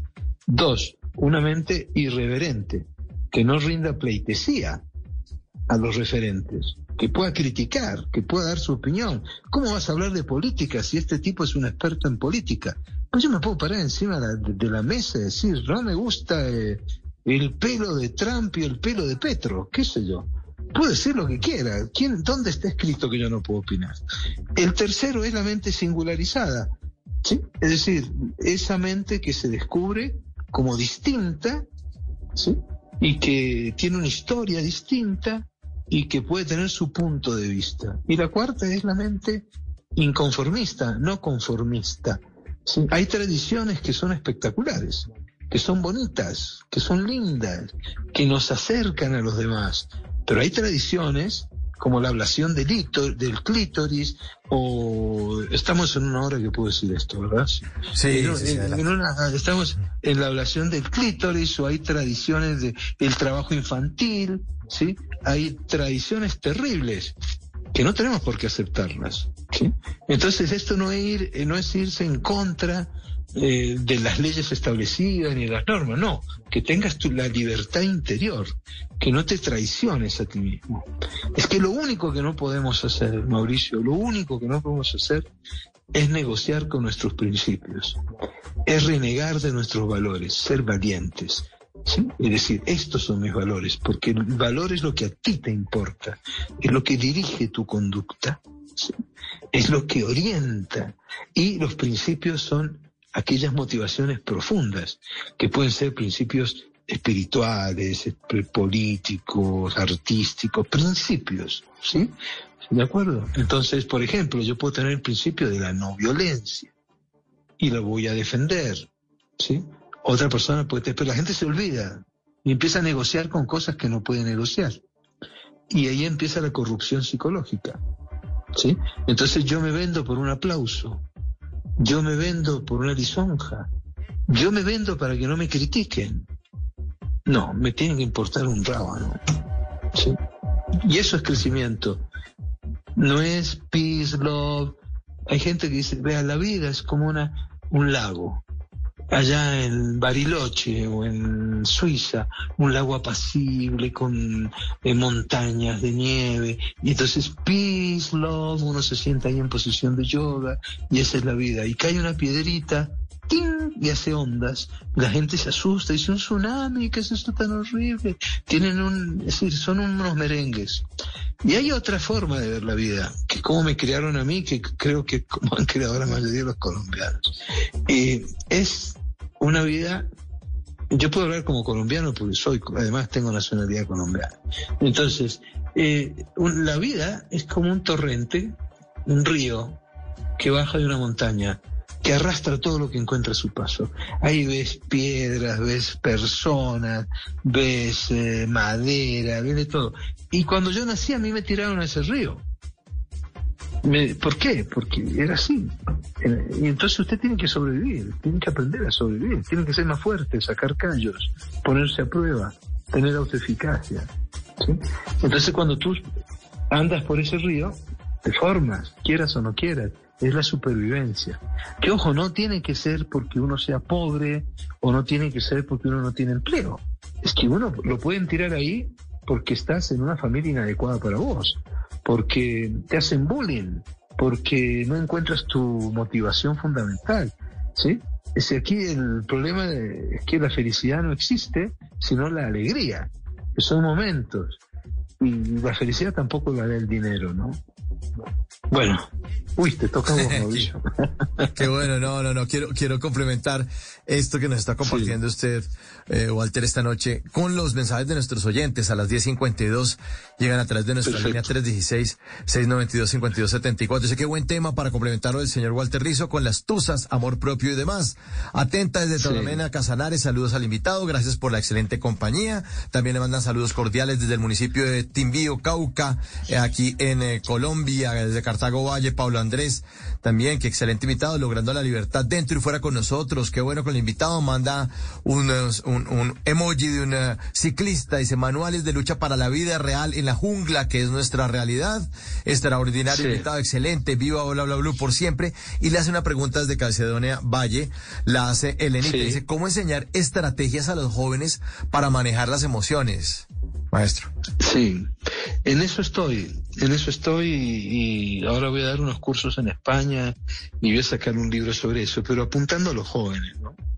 Porque uno, eh, los jóvenes, por, jóvenes entiendo adolescentes, eh, la, toda la capacidad emocional se mezcla, porque parte de lo que se llama la inteligencia emocional que existía desde hace muchos años es que tú aprendas para qué sirven algunas emociones. Porque lo más importante es conocer las emociones básicas. Esas emociones básicas tú no las aprendes, las heredas. Tú heredas cinco o seis emociones, según el autor, o siete. Por ejemplo, heredas la alegría, que cumple una función. Heredas la tristeza, que cumple una función. La tristeza te lentifica, la tristeza te detiene, todo el software que es la mente anda más despacio y te puedes autoobservar mejor y llega en momentos en que estás sobreacelerado. La alegría es la farmacia interior. El miedo, ¿para qué te sirve? El miedo es una emoción primaria. El miedo sirve para que tú escapes a los depredadores. Por eso se te dilata la pupila, porque puedes ver en la oscuridad, sudas para poder enfriar todo lo que exige tu cuerpo, los músculos se vuelven rígidos, todo lo que era lo que le servía al hombre prehistórico lo, estamos heredando y sigue, ¿sí? ¿Sí? Entonces nosotros tenemos eh, eh, la tristeza, la alegría, el miedo, eh, el asco, aquellas cosas que no puede. Bueno, hay una serie de, de emociones básicas. Entonces, enseñarle a la gente joven o a los niños las emociones es muy importante, ¿sí? Porque eh, piensa en la ira, en la ira, ¿sí? Uno piensa que la ira eh, es mala. No, la ira cumple una función, cumple al menos tres funciones. Si tú no tuvieras ira, la ira, ¿qué es? Fuerza. Hay un cambio metabólico en tu organismo. Ahí está. Eh, Si los jóvenes me escuchan, ahí van a aprender. Eh, la ira. Entonces, por ejemplo, si agarro un ratoncito y lo mando por un eh, laberinto a comer, pero le pongo un vidrio transparente, ¡pa! y choca con el vidrio transparente, a él se le va a producir ira, rabia, unos cambios metabólicos que lo va a volver más fuerte para romper el vidrio y avanzar. Si el ratón no puede, se devuelve. O sea que cuando en tu vida tenés algo que te obstaculiza, que no te deja alcanzar la meta, tu organismo naturalmente, la mente le dice al cuerpo, obstáculo. Y el cuerpo no es capaz de decir, ¿a qué obstáculo te refieres? No, ya desarrolla irritabilidad. Si tú agarras, por ejemplo, a un animalito y lo molestas en una jaula, un chi, chi, chi, chi, el animalito se vuelve con ira. ¿Por qué? Porque se tiene que defender. La ira sirve para autoafirmarte. ¿sí? Eh, en el ser humano, la ira adquiere una dimensión distinta, que es la ira ante la injusticia, y eso se llama indignación.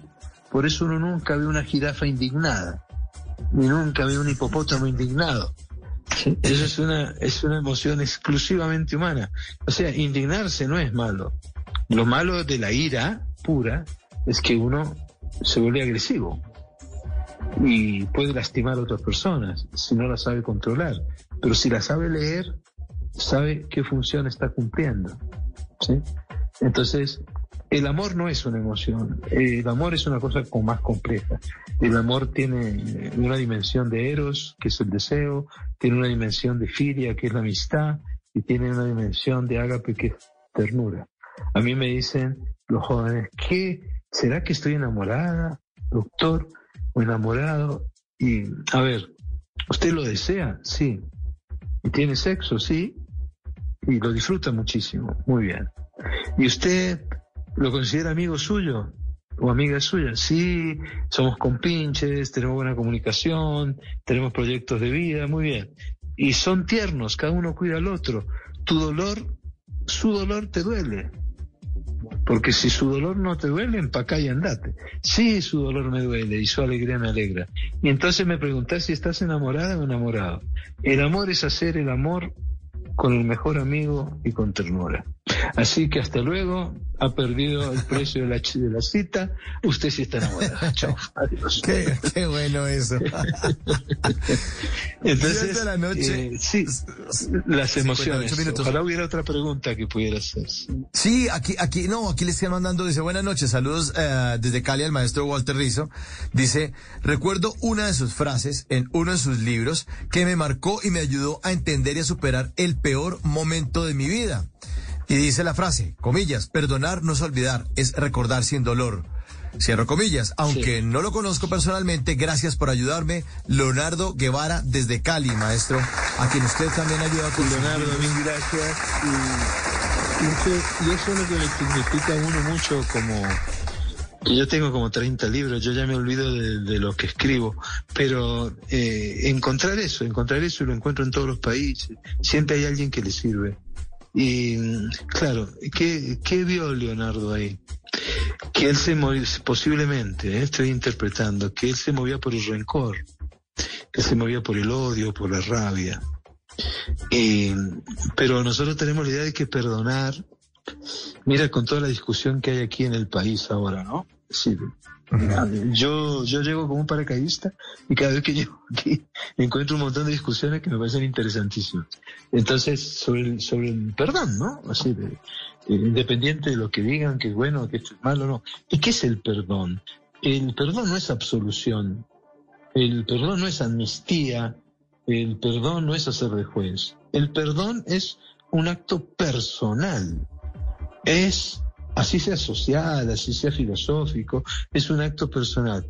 Es que yo, al perdonarte, digo, no que tenés que recibir castigo, no, no tengo que, yo al perdonarte lo que digo es que ya me quité de encima el rencor que siento por vos. O sea, es un autorregalo. Es que me quito el rencor, me quito el odio. Pero eso no quiere decir, es como hacía el Papa, como hizo el Papa, ¿te acordás, Juan Pablo, que le, que lo, que le pegaban un, le pegaron un tiro? Y el tipo después fue a la cárcel a perdonar al, al que lo había atacado. Pero nunca le dijo salir de prisión. No, usted se tiene que quedar en prisión. Sí, pero lo que pasa es que yo lo perdono, aquí sí que yo no lo odio. O sea que yo no le guardo rencor por lo que me hizo. Y el no guardar rencor es alivianar la mente, es alivianar el alma. ¿sí? Así que lo que le pasó a Leonardo eh, no es olvidar, porque si uno olvida, imagínate un niñito que es maltratado y tiene que olvidar para perdonar, eso implica olvidar al depredador cuando él es chiquito. No, él tiene que recordar la cara. O sea, es recordar sin dolor. Y ese es un proceso personal. Ese es un proceso muy, muy intenso, muy, porque además puede ocurrir esta para- paradoja que te voy a decir. ¿Sí? Como una paciente mía que tenía un marido que era un infiel serial, así una especie de Dexter de la infidelidad, ¿no? Un- un Aníbal, Aníbal Lecter de la infidelidad. El tipo era una locura. Sí, sí, a donde ponía el ojo ponía la bala, ¿eh? impresionante. Y entonces, y la mujer lo perdonaba, eh, no, y que no, que no, que no. Bueno, un día hicimos un contrato, y ella dijo, de aquí en adelante nunca habrá, no, y él dijo, juro por Dios que no, y después al mes ella me llama y dice, volvió a recaer, doctor, con la, con la auxiliar de contabilidad, pero yo lo voy a perdonar. Entonces, entonces yo pensé, pero esta mujer, ¿cómo lo perdona? No, es que no tiene límite. Entonces cuando fue a la cita, yo le dije, mire, piense bien si lo quiere perdonar. No, no, sí, yo ya lo perdonó. Yo lo perdoné, pero lo dejo. Y yo aprendí mucho ahí. Uno a veces le provoca pagarle a los pacientes, ¿sabes? Porque uno dice que yo aprendí mucho. Eh, a- a Uno aprende más de los pacientes. Lo perdono, pero lo dejo. O sea que perdonar no es, es que te perdono, es que no te guardo rencor. Pero tú no le vienes bien a mi vida. Y por lo tanto me voy. En paz es dignidad. Qué O bueno, sea, el qué bueno. perdón- y entonces, eh, Leonardo, gracias por lo que me dijiste, ¿no? Bueno, y son muchos los mensajes a esta hora eh, para que lo sigan también en sus redes sociales y estén pendientes absolutamente de todo lo que ocurre. O pueden buscarlo como Walter Guión al Piso Rizo, tres millones y medio de Quiero- seguidores en Instagram. A mí me encanta cuando tengo entrevistas con gente como vos, porque es muy respetuosa. O sea, no, no interrumpe, o por lo menos habla poquito, pero al hablar poquito ese silencio dice mucho. Sí. Así que, Pues, pues, eh, así que muchas gracias. Gracias a usted, maestro. ¿Cómo no voy a guardar silencio con todas las cosas interesantes que nos ha contado y hemos aprendido de usted Bueno, esta bueno. noche? Es el maestro Walter Rizo en Bla Bla Blue. Muchas gracias. Música de los años 90, Shiny Happy People, suena en Bla Bla Blue. Vamos a voces y sonidos y volvemos con más de nuestro programa. Ya volvemos.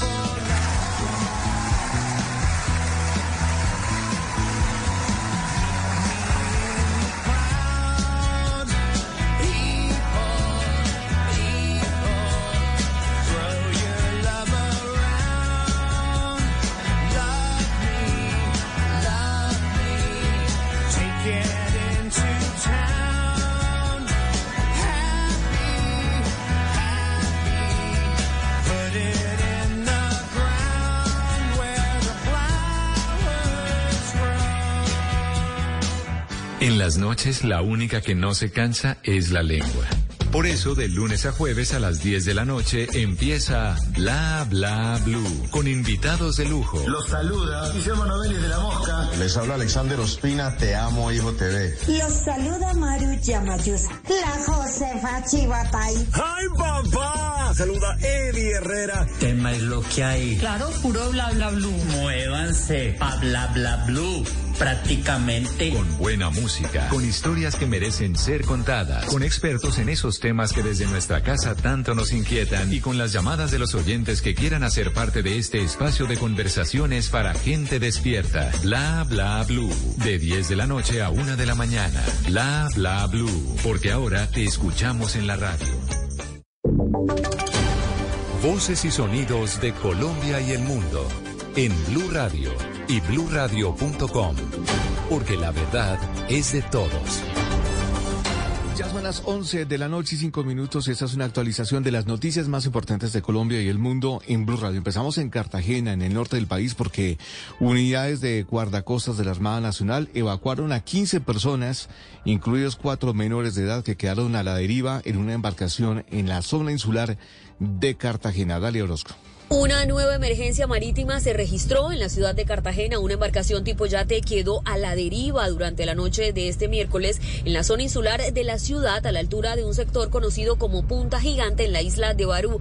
15 personas, incluidos cuatro menores de edad, fueron rescatados y evacuados por unidades de guardacostas de la Armada Nacional una vez fueron alertados de la emergencia. De acuerdo a información preliminar, la embarcación viajaba desde Islas de Rosario con destino a la ciudad de Cartagena. No se registraron víctimas en medio de esta emergencia. Sin embargo, una vez culminadas las labores de rescate, estas personas fueron remitidas a revisión médica. Esta es la cuarta emergencia marítima que se registra durante los últimos días en la zona insular de Cartagena. El pasado fin de semana un yate se volcó con 23 turistas y dos personas fallecieron tras la colisión de dos lanchas. 11 de la noche y 6 minutos ante los problemas de orden público que están generando los choques entre bandas criminales en Candelaria Valle. Las autoridades acaban de anunciar medidas urgentes para regresar la seguridad de los habitantes. Fabri Cruz.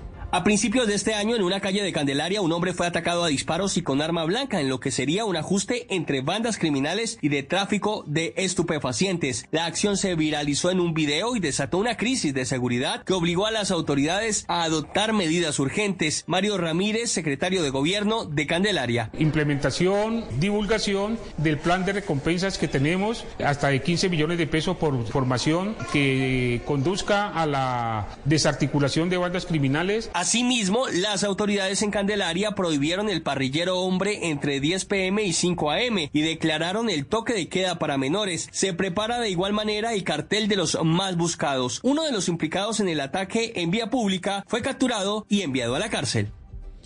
11 de la noche y 7 minutos siguen llegando reacciones desde el Congreso de la República frente a la decisión del gobierno de suspender el decreto de cese al fuego bilateral con el ELN. Desde el Partido Común señalan que los problemas son más de forma que de fondo. Andrés Carmona. Para el representante de la Cámara por el Partido Común es Luis Alberto Albani, quien fuera uno de los firmantes del acuerdo de paz entre el gobierno de Juan Manuel Santos y la extinta guerrilla de las FAREP, el fondo de este impasse se debe a problemas de comunicación. Queda como la posibilidad de iniciar de nuevo, buscando la tregua y conversar en la mesa de diálogo, tema acordar el cese bilateral, que es muy importante para el avance de la paz total. Hay que resaltar, rescatar la voluntad de las partes por llegar a ese acuerdo y que el problema es un tema de forma y no es de fondo. Alban considera que aún así las partes han manifestado su interés en poder llegar a la declaratoria de cese al fuego bilateral y que deberán enfocar todos sus esfuerzos en el próximo ciclo de conversaciones en México.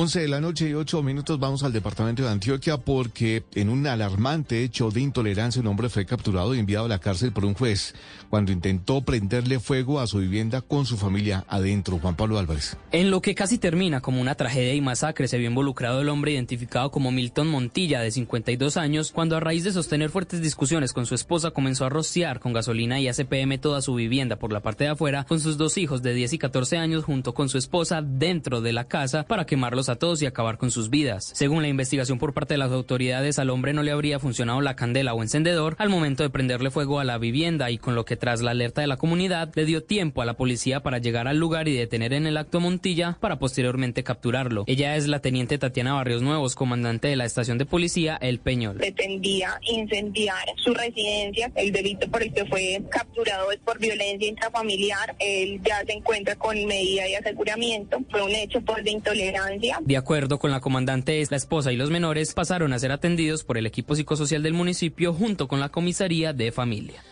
11 de la noche y 9 minutos. Atención a eso porque Silvio Rodríguez, el barranquillero que regresó de España a pasar un fin de semana o un fin de año en la capital del Atlántico, extravió 16 mil euros en un taxi.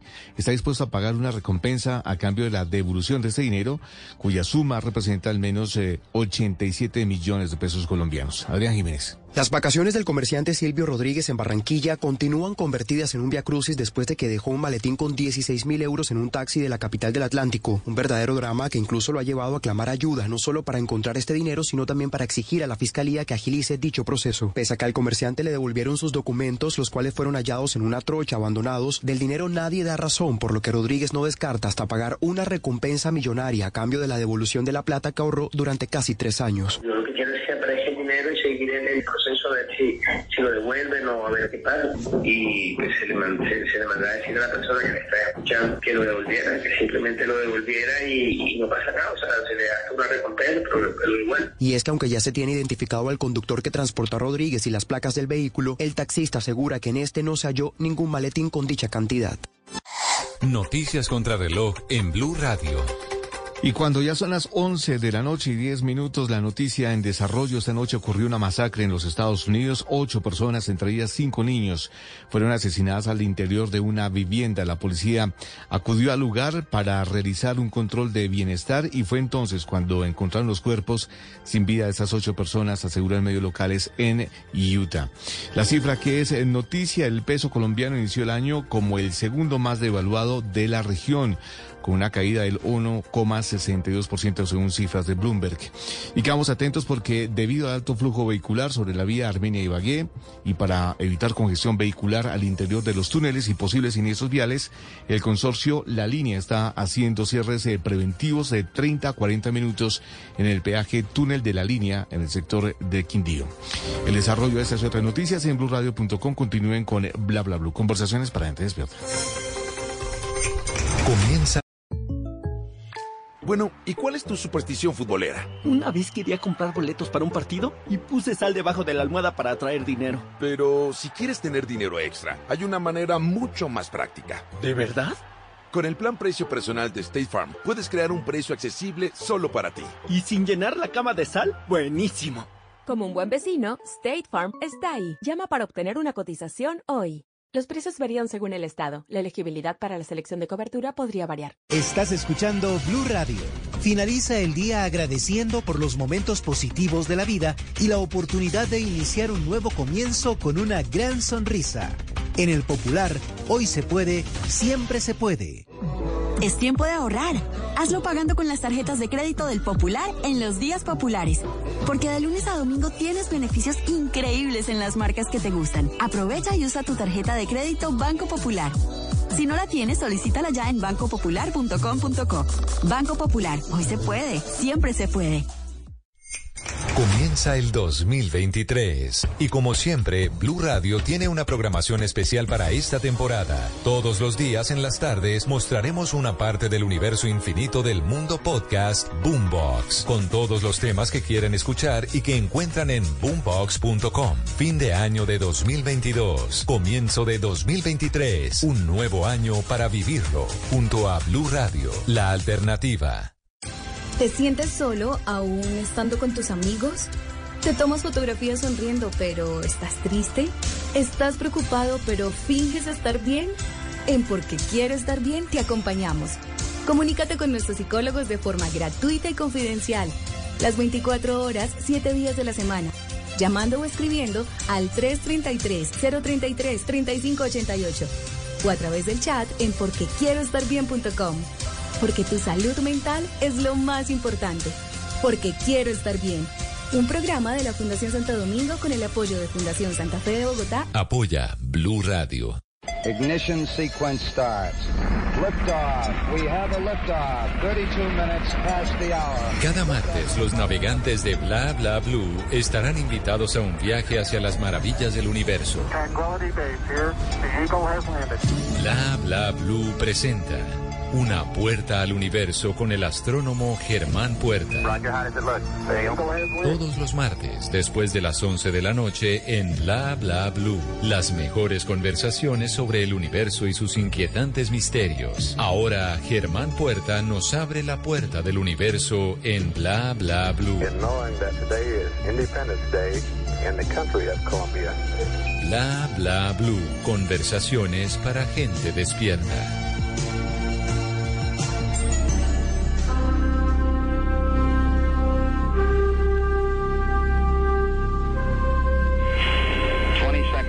Counting. T minus 15 seconds. Guidance is internal. 12, 11, 10, 9. Ignition sequence starts. 6, 5, 4, 3, 2, 1, 0. All engine running. Liftoff. We have a liftoff.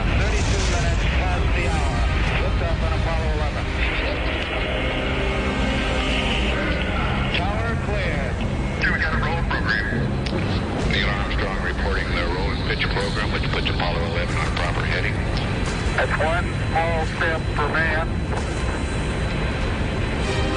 One giant leap for mankind. Plus 30 seconds.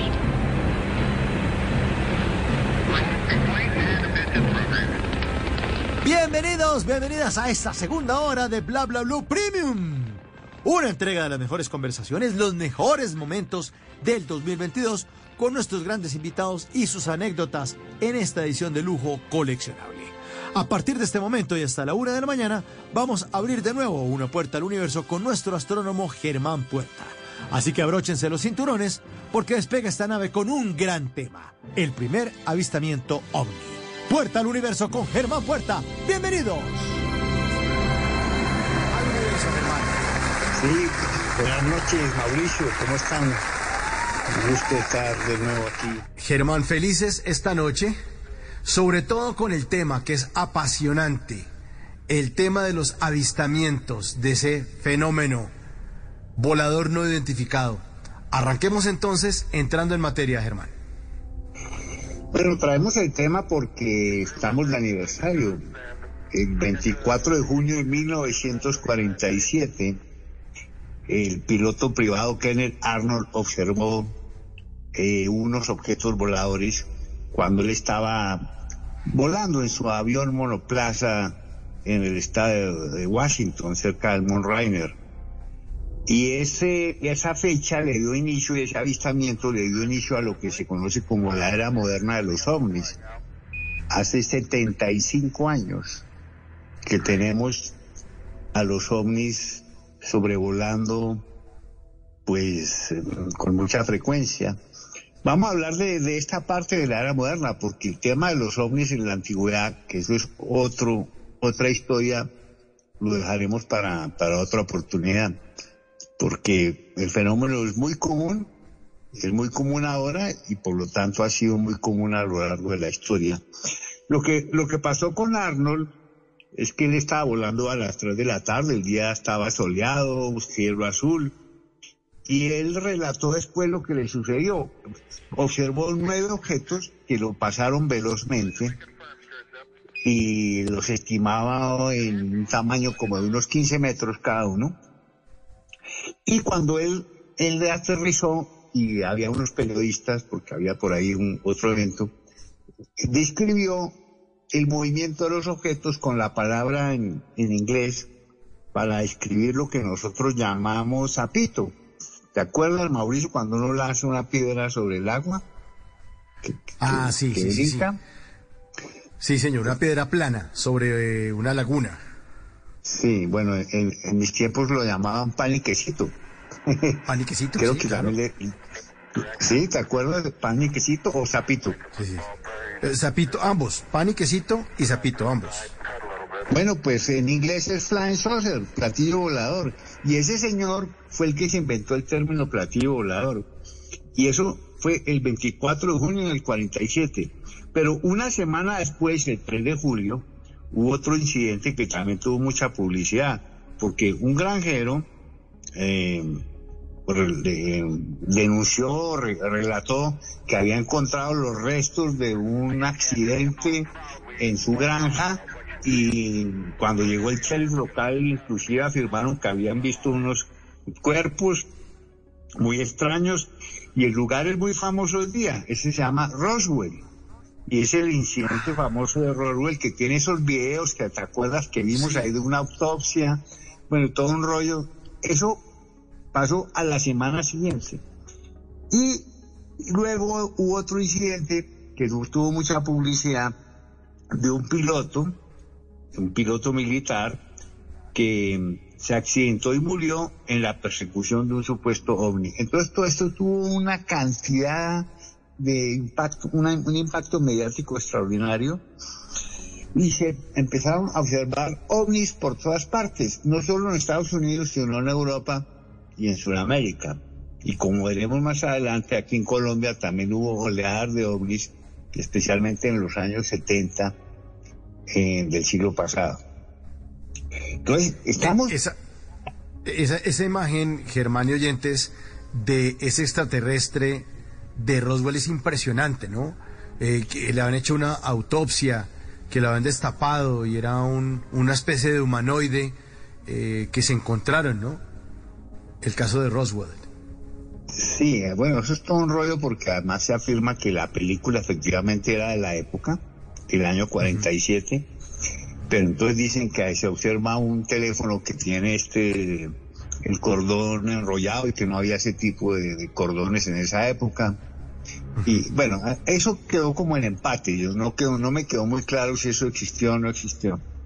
Pero yo creo que fue parte de las teorías de la conspiración. El hecho es que estamos en los años 40 de la posguerra, que es la Guerra Fría, con esa lucha con, con, con la potencia, entre las potencias. Y eso, eso había además un ambiente muy propicio a creer en invasiones extraterrestres. La edad de oro de la ciencia ficción fue en esos años, en los años 50. Recordemos además que culturalmente había una creencia en invasiones, sobre todo de Marte.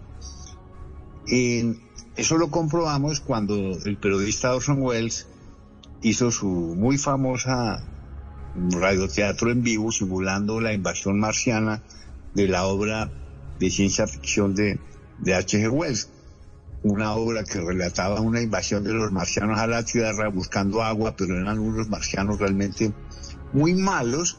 Y, ese el realismo que le puso a, a, la, al radioteatro fue tan impresionante que pues mucha gente creyó que era cierto en la radio, eso fue por radio, lo cual mostró además el inmenso poder que tenía la radio de producir por medio de sonido y del audio efectos que podrían ser muy realistas. Es un clásico eh, de la radio, ¿no? Esa guerra de los mundos, de la supuesta invasión de Marte que aterrizó a todos los Estados Unidos el 30 de octubre de 1938, que se hizo una transmisión eh, y, y no se hizo una diferencia entre la ficción y la realidad. Y la gente pensó que estaban transmitiendo una invasión extraterrestre. Y eso era la noche de Halloween de 1938, el 30 de octubre. Bueno, eso fue un clásico. Entonces, esto, esto fue algo que realmente tuvo un impacto tremendo. Y los militares en Estados Unidos empezaron a estudiar el asunto un poco preocupados porque de pronto pensaban que esto era um, armas secretas soviéticas o si eso ah, tenía algún riesgo para la seguridad nacional. Y empezaron a hacer una serie de estudios que concluían más o menos lo mismo, es decir, que en la mayoría de los avistamientos podían explicarse por alguna razón, que la mayoría de las personas no tenían cultura científica o que había mala interpretación de los objetos convencionales, nervios de guerra, efectos psicológicos, algo de fraude, pero siempre quedaban algunos reportes pues sin explicación, sobre todo que eran demasiados, empezaron a tener demasiados Y entonces, eh, eh, un poco presionados por, por el público, y los congresistas aprobaron que los militares financiaran un estudio más grande y se hizo el famoso estudio del libro azul, el Blue Book, que por primera vez involucró además a un científico, que pues fue una persona que entró con mucho recelo,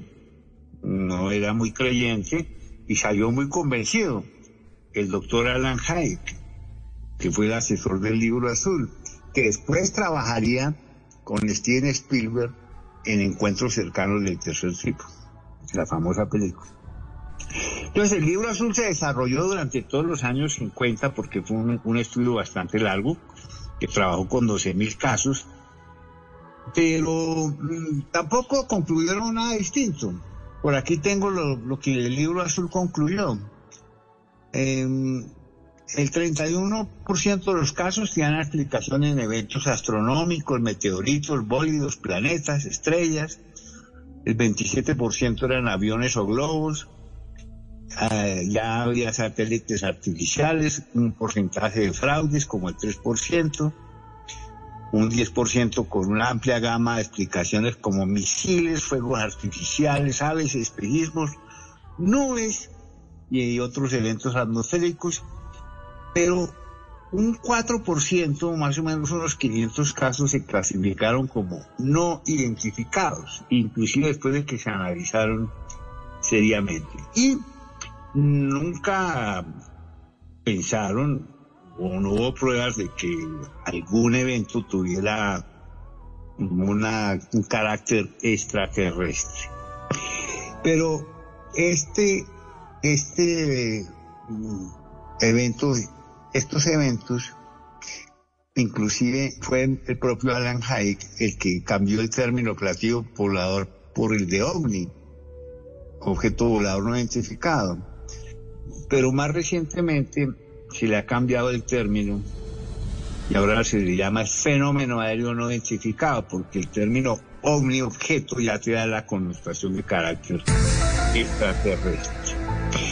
El caso es que esto no hizo más sino avivar el interés del público eh, por, pues por el asunto.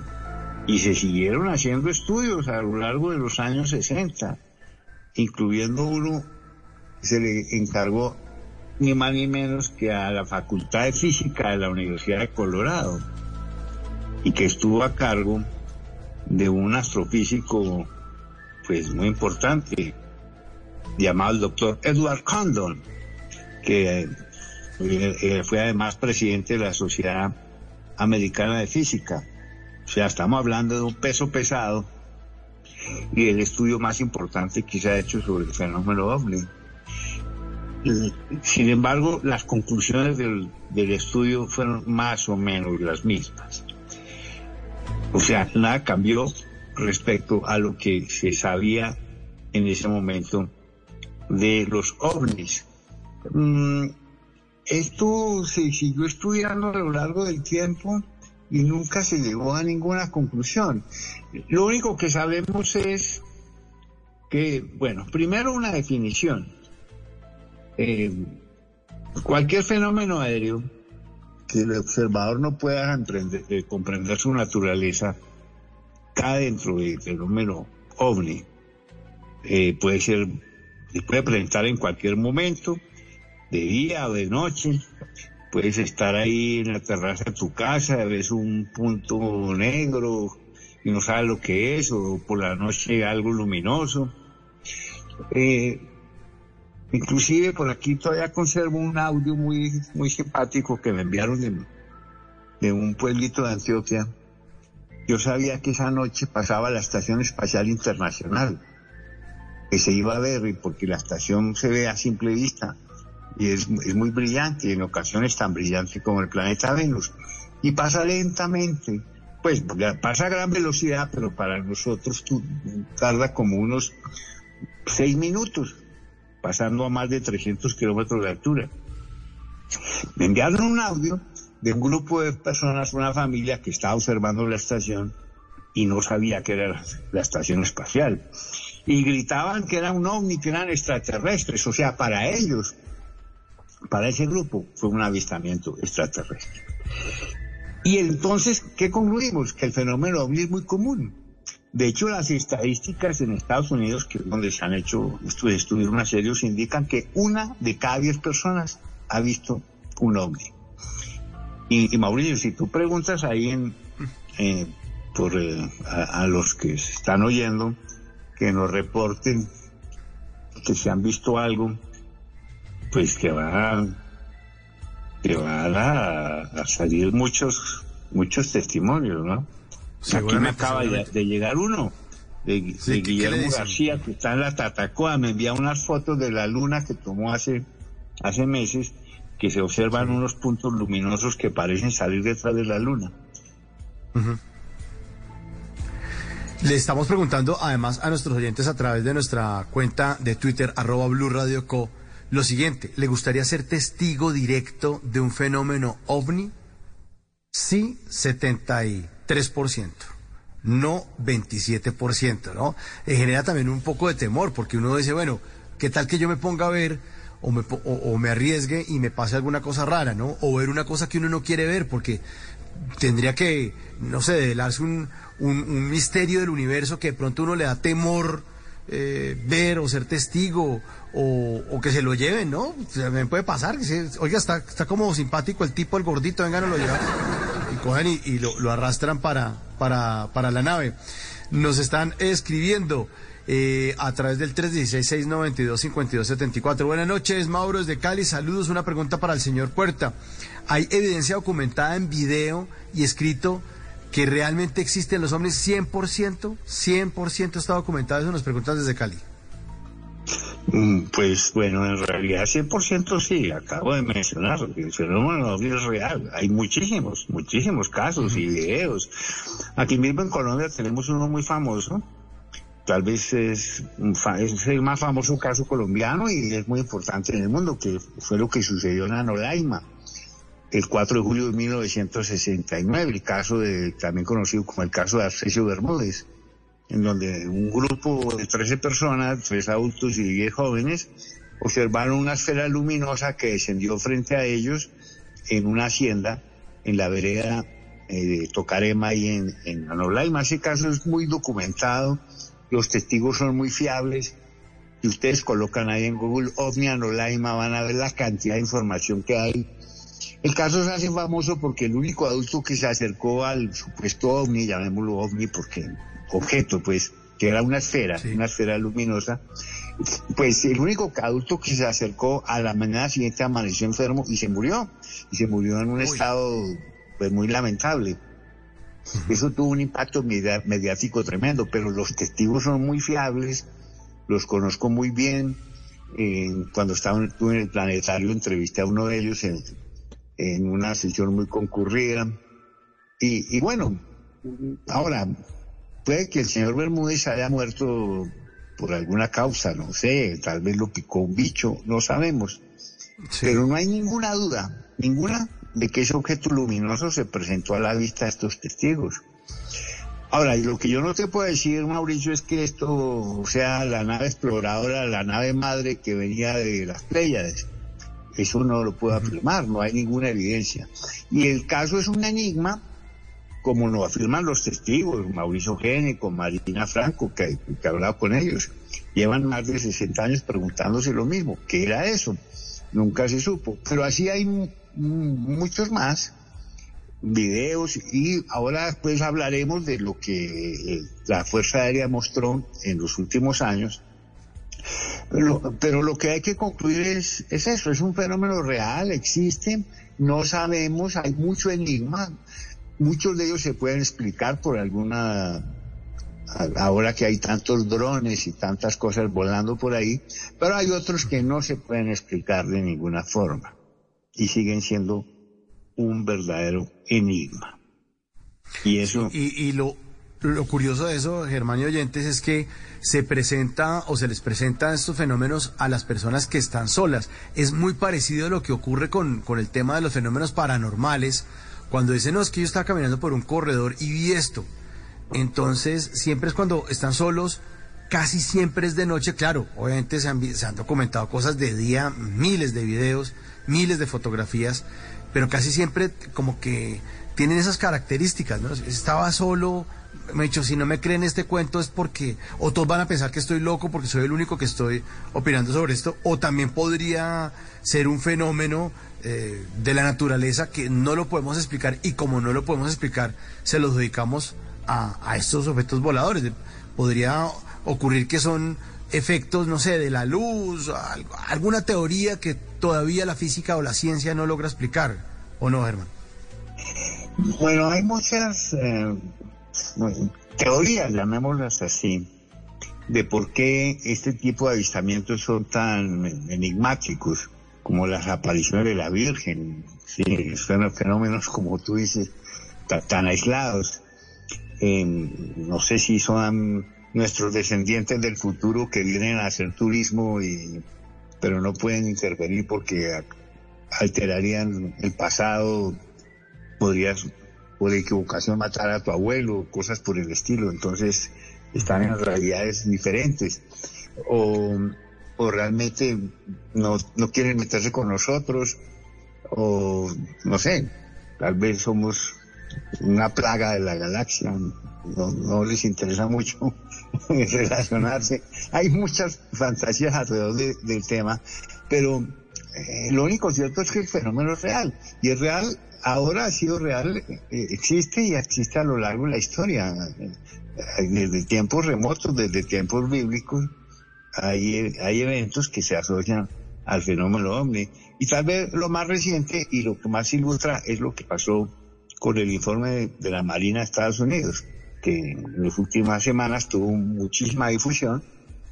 En resumen, eh, esto se conoce desde hace tiempos, desde 2019, cuando eh, la Marina confirmó como auténticos una serie de videos en los que aparecen objetos diversos de forma alargada, ovalados, de movimiento muy rápido, filmados por sus pilotos durante muchos años, desde el año 2004 y ellos fueron los que acuñaron el término fenómeno aéreo no identificado para no darle esa connotación de objeto volador no identificado, sino porque es un, no, es un, objeto, no se prueba, sino que es un fenómeno. y eh, en el 2021 el Congreso de Estados Unidos le solicitó al Pentágono, a la Oficina de Inteligencia, que explicaran esos eventos. O sea, ellos querían saber, igual que en los años 50, si esto tenía alguna amenaza de Rusia o de China. Pues concretamente eso es lo que les interesa a los congresistas. Entonces, el 25 de junio del 2021 se publicó un informe con 144 eventos y videos que se tomaron eh, por la Marina eh, desde, el año pues, 2000, 2004. ¿sí? ¿Y qué concluyeron? Eh, que solamente uno tenía explicación, uno de 144, eh, pues era un globo desinflado. Lo demás son una serie de suposiciones que hacen, eh, como drones, aves, eh, mm, eventos atmosféricos, ¿qué más te cuento? cristales de hielo, humedad, eh, fluctuaciones de calor. Bueno, tratan de hacer una gran serie de suposiciones. Eh, en algunos falta de datos que impedía tener respuestas y concluyen definitivamente que no hay prueba de que sean equipos de tecnología militar eh, de China o Rusia. Y no menciona, claro, de manera explícita, ni lo desmiente ni lo menciona, que sean fenómenos extraterrestres. Pero este año, el mes pasado, en, el 17 de mayo de este año, el Congreso volvió a, tratar el tema. Pues sí, no quedaron satisfechos con esas explicaciones de la Marina y, y del Pentágono. Dijeron, no, señores, eso no está bien. Entonces hicieron una audiencia pública. Desde hacía, desde los años 60 no se hacía una audiencia pública en el Congreso sobre ese tema. Eh, y tampoco se concluyó mayor cosa. O sea, concluyeron que había que clasificar y caracterizar mm, en forma más sistemática los informes de los militares, que crearon una oficina permanente para eh, hacer la investigación y que se le presentara a los congresistas un informe anual sobre el asunto. O sea, Mauricio, en resumen, estamos con el fenómeno en este momento exactamente como estamos hace 75 años. Un, eh, eventos reales que no, no tienen explicación. Pues partes de, parte de ellos, que son los más interesantes, no tienen explicación. En este caso, el de la Marina, esos videos en donde aparecen unos objetos, unos objetos a altísima velocidad, a gran altura y de gran maniobrabilidad, que son pues, videos reales. Pero igual, no se sabe qué es, es un enigma y, y seguimos igual. Igual que hace 75 años. 75 años. Nuestros oyentes hacen parte de Bla Bla Bla porque el tema es fascinante, mi querido Germán. Y aquí llegan mensajes en el 316-692-5274. Dice un oyente, en 1985 a Roberto Rodríguez, un trabajador de finca de cría de pollos, a las cinco y media de la mañana se lo llevaron y apareció en Huila, en Pitalito. A dos semanas, dos semanas después, hablando cosas de que, estamos viendo hoy, eh, que él es, eh, pues, no era como un experto en nada, puede ser un campesino muy humilde, pero que terminó diciendo que la humanidad se iría a destruir por sí misma, eh, que era un obrero con poco estudio, pero que hablaba unas cosas sabias después de que apareció. Sí, ese caso fue famoso está asociado creo que al cerro de Huayca, aquí entre Tejo, eh, en donde también se, se, hacen avistamientos. Pues yo, mismo he visto uno, una vez vi uno muy interesante en Villa de Leiva, cuatro de la mañana sobre el horizonte, pues éramos dos personas, no estaba solo. Entonces vimos como un gran bólido avanzaba a gran velocidad, muy horizontal sobre, sobre el horizonte, muy a ras del horizonte, dejando su estela. Inmediatamente dije, esto es un bólido eh, un gran meteoro que entra y por la fricción empieza a, arder y a deshacerse. Pero de repente se devolvió. Los bólidos no se devuelven. Y se devolvió así, tal como entró, de repente dio la vuelta y se devolvió. Entonces, pues, no sé qué es para mí. Entonces, yo tuve un avistamiento ovni, pero no tengo cómo explicar qué naturaleza tenía. Por ello, permanece como un objeto volador no identificado o un fenómeno aéreo no identificado. Fenómeno. Un fenómeno. Otro oyente nos dice eh, que tiene una pregunta, dice, ¿por qué la NASA mantiene como confidencial la información sobre los ovnis? Esa es una buena pregunta, porque la NASA no ha estudiado el fenómeno ovni. Lo va a estudiar y acaban de declarar, después de estas audiencias que tuvieron en el Congreso, que la NASA ha decidido involucrarse en el estudio del fenómeno y han destinado un presupuesto que me parece como muy poquito, 100 mil dólares, pero destinaron a uno de sus investigadores más, eh, a un grupo, y, vamos a esperar el reporte de la NASA, pero, pero créanme que yo no creo que los gobiernos estén ocultando nada. Es decir, estas cosas si suceden es decir, si vienen de otro planeta y tienen cadáveres de extraterrestres y platillos voladores allá en la base, en el área 51, pues eso lo sabría todo el mundo. Y, eso no, no son cosas que, se pueden así eh, ocultar. Hay mucho de teoría de la conspiración y, hay una gran cantidad de, de pseudociencia involucrada alrededor del evento. Entonces que los astronautas del Apolo vieron cosas en la Luna, eso, eso es falso. Que, bueno, que tal o cual otra cosa. Y hay no, una enorme cantidad de, de, mala información alrededor del tema. Y me pareció muy curioso, no sé si notaron, que durante la pandemia, durante la cuarentena, aumentaron los reportes, aunque la gente estaba más encerrada empezaron a circular más videos, me, dio la sensación, ¿no? como que había mucho desocupado haciendo cosas. en la casa, un telescopio, una cosa. eh, Germán, le hacen una pregunta acá, que por favor, ¿cuál es la diferencia entre UFO y la palabra ovni? Pues UFO es Unidentified Flying Object en inglés, que es objeto volador no identificado, y es ovni en inglés.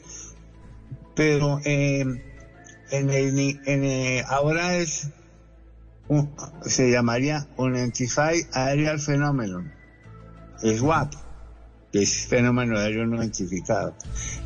Ahí hay algo muy curioso y es que eh, OVNI es una clasificación muy grande de fenómenos aéreos, pero el imaginario popular nos ha llevado a asimilar OVNI con objeto extraterrestre, con visitante extraterrestre. Y, pues, y con el platillo. ¿no? Con el platillo, exacto, y, directamente el y el marciano.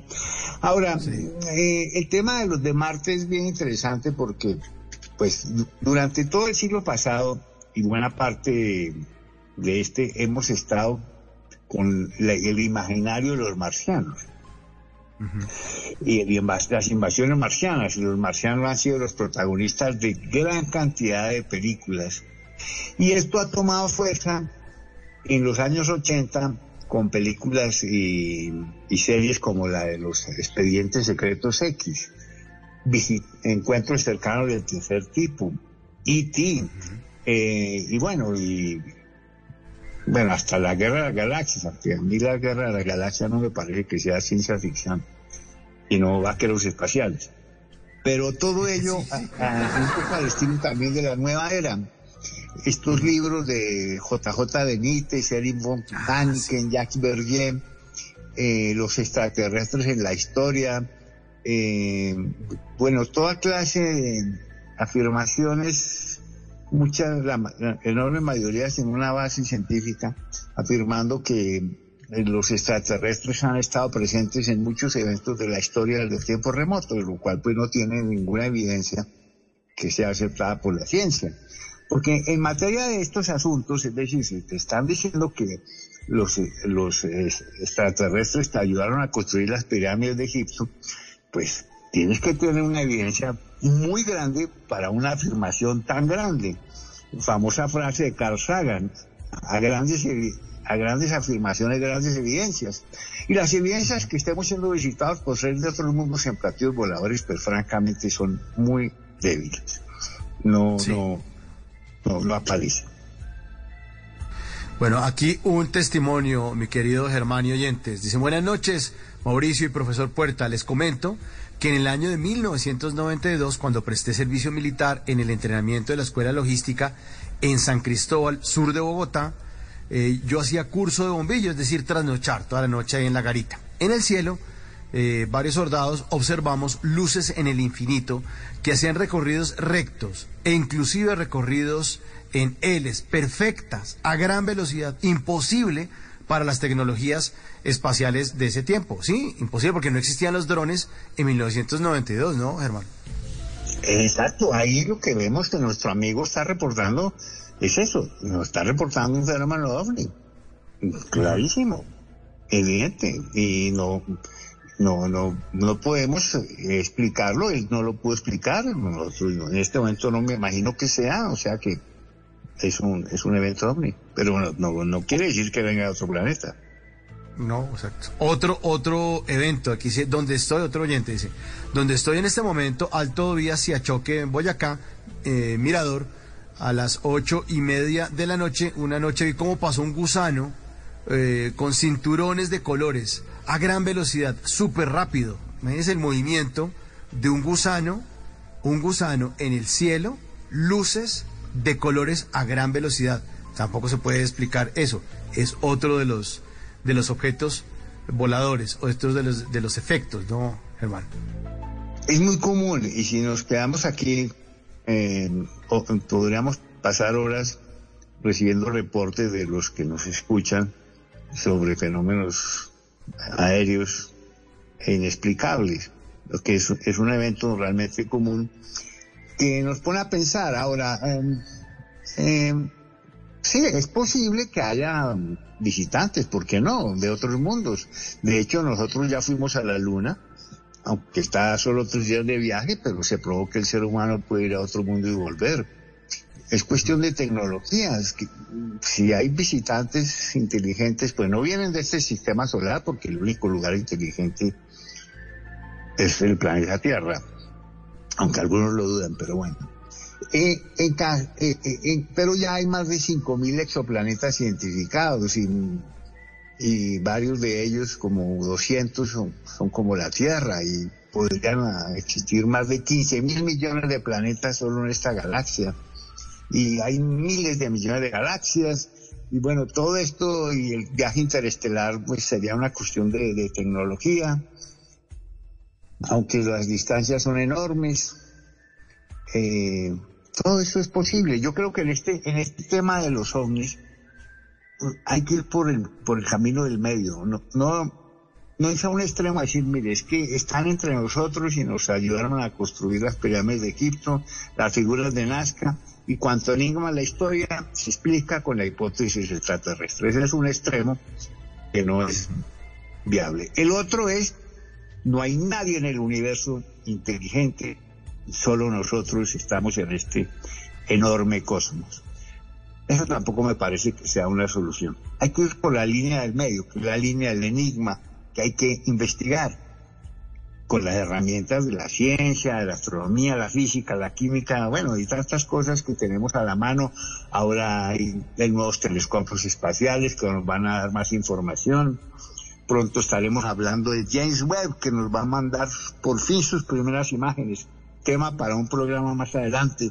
Y, bueno, eh, es un tema interesante, se llama exobiología. Y la exobiología es una rama bien interesante de la astronomía que está tomando mucha fuerza.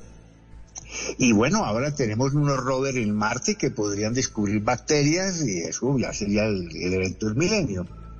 Saber que hay dos mundos con vida, la Tierra y Marte, pues eso sería espectacular, aunque en Marte pues las bacterias no, no serían tan espectaculares, pero bueno, vida al fin y al cabo.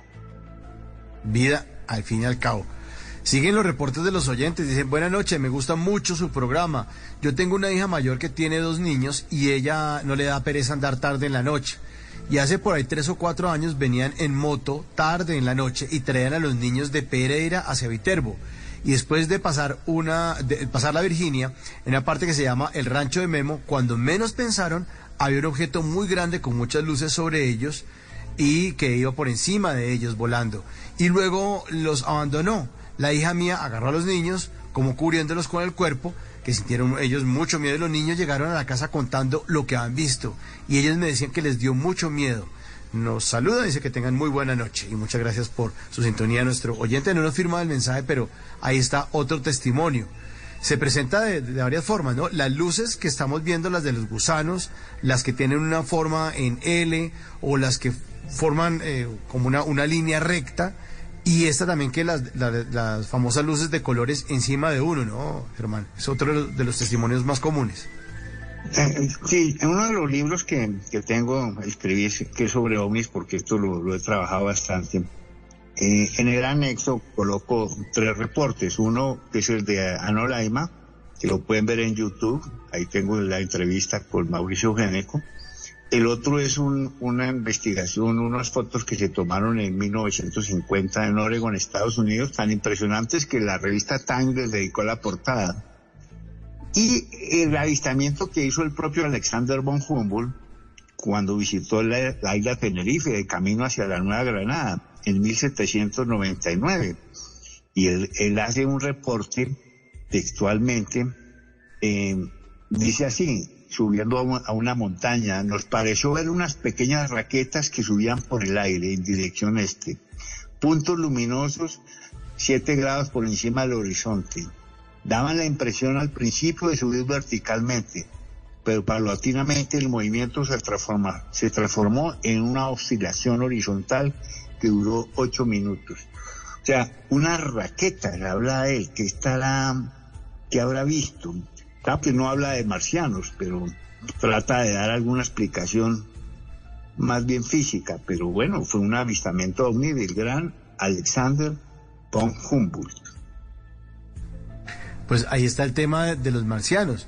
Un oyente que se llama Juan David, que está escuchándonos desde Pamplona, el norte de Santander, nos dice lo siguiente, dice, entonces se podría decir que el fenómeno ovni tiene o no tiene nada que ver con la idea de extraterrestres, porque puede ser eh, tecnología que ignoramos, no necesariamente con, con el, el extraterrestre que nos imaginamos, esas humanoide, cabezón, o el gris, o el verde, sino de pronto es tecnología que, que, que ignoramos, no necesariamente ese ser viviente allá que nos está observando, ¿o no, Germán?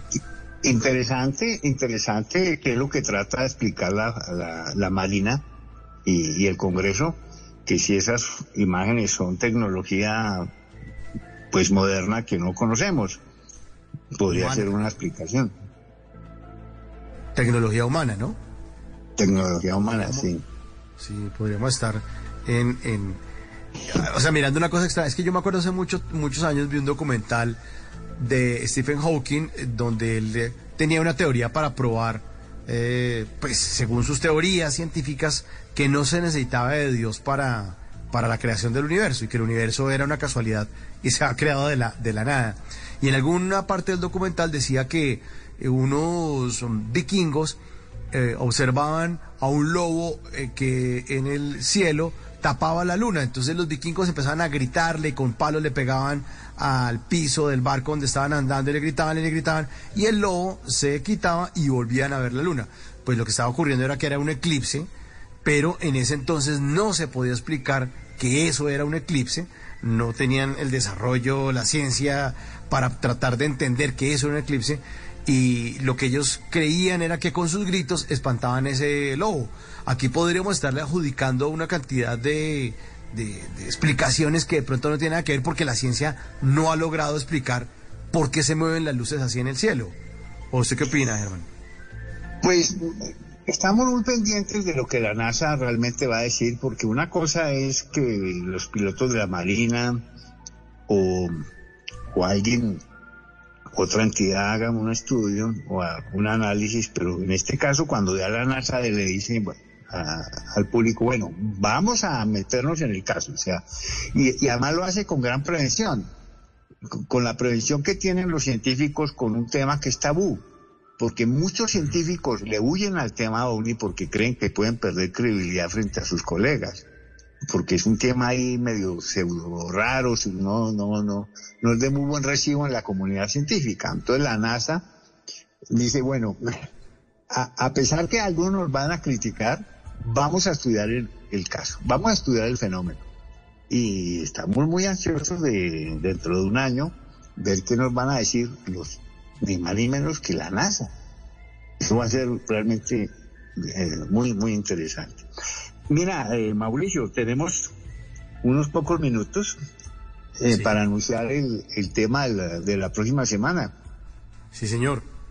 Porque es que ¿Cuál es? el, 30 de junio se, es el día del asteroide y se está asociado, es el día mundial del asteroide, inclusive aquí mismo en, Colombia hay grandes celebraciones y eventos alrededor del día del asteroide organizados por observatorios como y por planetarios como el Planetario de Bogotá, el Observatorio de la Universidad Distrital, el Parque Explora, la Universidad Sergio Arboleda con su observatorio. Hay muchos eh, aficionados y grupos que van a celebrar el Día del Asteroide el 30 de junio, porque el 30 de junio de 1908, sobre los bosques de Tunguska en Siberia, estalló un asteroide, un meteoro, en el impacto más importante en los tiempos modernos.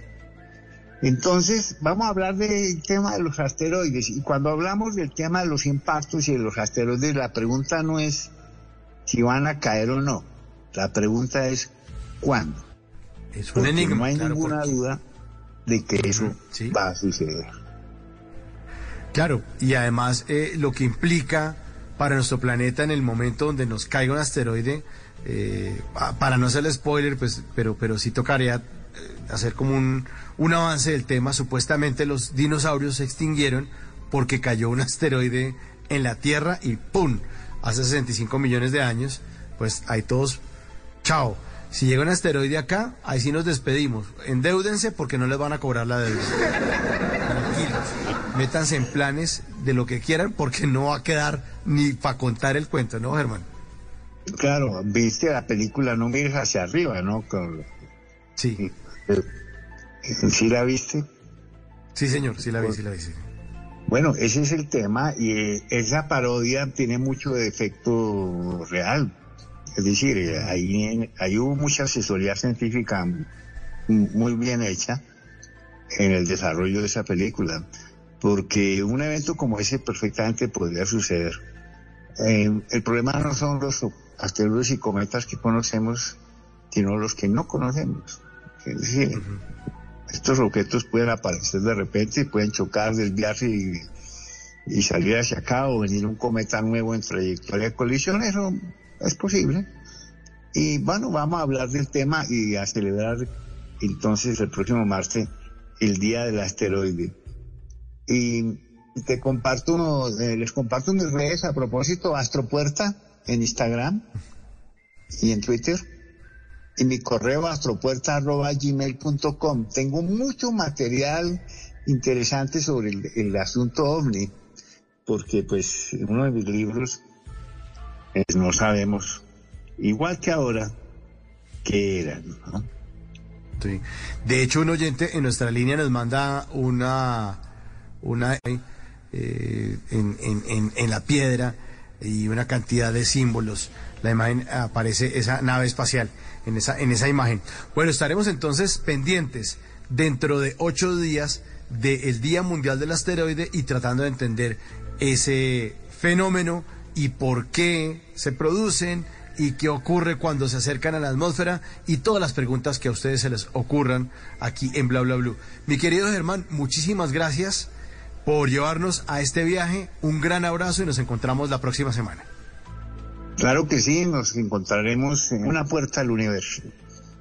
Con Germán Puerta.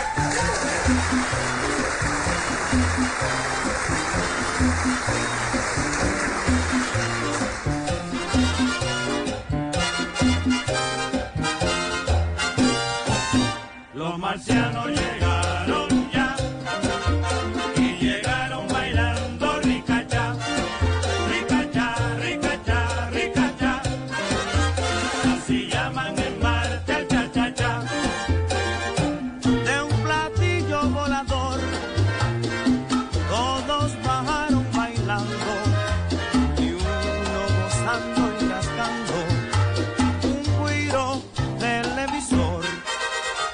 Los marcianos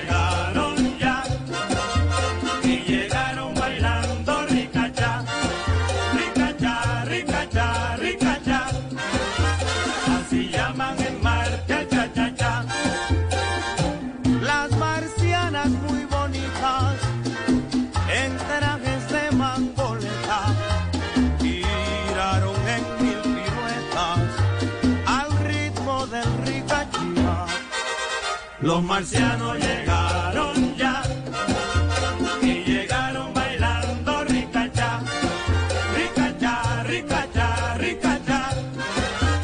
Así llaman en Marte al cha cha cha. Están los marcianos cha-cha-cha. Tito Rodríguez, una canción que les trae nuestro astrónomo Germán Puerta ya para despedirse de esa puerta al universo. Esto es Bla Bla Blue. Ya regresamos.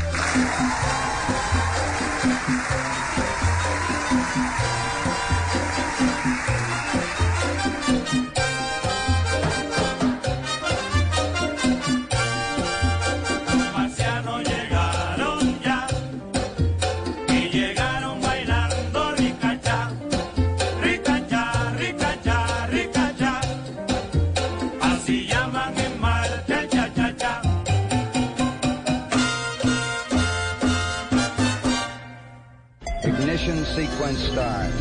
Liftoff. We have a liftoff. 32 minutes past the hour. Cada martes los navegantes de Bla Bla Blue estarán invitados a un viaje hacia las maravillas del universo. Tranquility Base here. The Eagle has landed.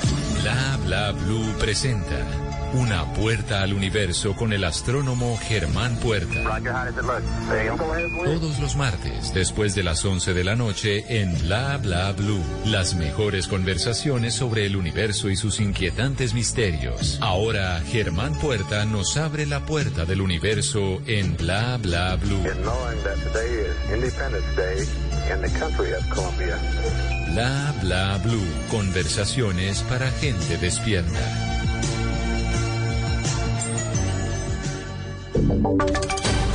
Voces y sonidos de Colombia y el mundo en Blue Radio y bluradio.com, porque la verdad es de todos. Ya son las 12 de la noche y tres minutos y esta es una actualización de las noticias más importantes de Colombia y el mundo en Blue Radio. Y mucha atención porque el Ministerio de Salud definió la cobertura del SOAT. Si el accidente está entre los 300 y 800 salarios mínimos, el pago lo asumirá la administradora de los recursos del sistema general, Ana María Celis. El Ministerio de Salud aclaró hoy que los servicios de salud que superen los 300 salarios mínimos legales y adiós vigentes y hasta los 800 salarios mínimos serán reconocidos por la Administradora de Recursos del Sistema de Seguridad Social en Salud. La cobertura de estos servicios de salud solo será aplicable para las pólizas del SOAT correspondiente a las categorías de vehículos que hacen parte del rango diferencial por riesgo expedido en la medida. Por otra parte, el impacto generado por las medidas del decreto se financiarán con la transferencia del presupuesto general de la Nación para que se apropie el cierre del Sistema General de Seguridad Social en Salud administrado por la ADRE. Ana María, 12 de la noche, cuatro minutos, hablamos ya del proceso de paz, porque la presidenta de ACOPI, Rosemary Quintero, que es delegada del Gobierno Nacional en la mesa de negociación con el ELN en Caracas, ratifica que es necesario que el equipo negociador sea el mismo para el reinicio de los diálogos en México, con el objetivo de no generar traumatismos entre las partes. Adrián Jiménez. Continúan conociéndose reacciones en torno al anuncio hecho por el ELN que desmintió este martes que haya negociado un cese al fuego bilateral con el gobierno nacional en aras de construir la denominada paz total. Las nuevas voces que se suman corren por cuenta de los micros, pequeños y medianos empresarios a través de su delegada en la mesa de negociación en Venezuela, Rosemary Quintero, presidenta de ACOPI, quien asegura que es importante que los diálogos con el ELN que continuarían este mes de enero en México deben estar basados en la confianza y la construcción del respeto entre las partes. Quintero además expresa que es importante que el mismo equipo negociador se mantenga con el objetivo de no poner en riesgo las negociaciones con este grupo. Para que las dos partes trabajen bajo el respeto, bajo la confianza. Yo creo que debe ser estable esta delegación porque es que ganar confianza con, con cambios es difícil, crear confianza. Aunque no se tiene fecha aún sobre el reinicio de los diálogos, Acopi espera que el balance sea muy positivo tal como lo fue la mesa de diálogos en Caracas, Venezuela. 12 de la noche y 6 minutos en Tuluá, en el departamento del Valle, algunas personas intentaron quemar un carro de hamburguesas, pero la comunidad evitó que el negocio se incendiara completamente. Según las autoridades, el ataque está relacionado con la competencia entre comerciantes de hamburguesas en las calles de esta ciudad. Lina Vera. En la madrugada, hombres desconocidos prendieron fuego a un carro de hamburguesas en el municipio de Tuluá. Gracias a la rápida acción de los vecinos y el mismo propietario lograron apagar las llamas. Sin embargo, el vehículo resultó afectado. Bueno, ya se acabaron de dejar el carrito de mi papá. Le echaron candela y pues así lo dejaron. Personas que no saben si no hacerle el daño a la gente. El hecho se presentó en el barrio San Luis de este municipio y según las primeras versiones indican que fue un hombre que se acercó al vehículo, lanzó gasolina, le prendió candela y huyó del lugar con rumbo desconocido. El secretario de Seguridad de Tuluá, John López. Policía Judicial está muy al frente en la, en la investigación, pues tratando de, de, esclarecer ese tema porque finalmente es una inversión de una familia, es una inversión, hay un capital ahí. Según el funcionario, este hecho no estaría relacionado con extorsión, sino por competencia entre los mismos gremios. Gracias, Lina. 12 de la noche y 7 minutos se conocieron imágenes impactantes del momento en el que, con un arma blanca, un hombre que a esta hora es buscado por la policía, asesinó a Gina Paula Bocanegra. Es la, primera mujer asesinada de Medellín en este año 2023. Julián Vázquez.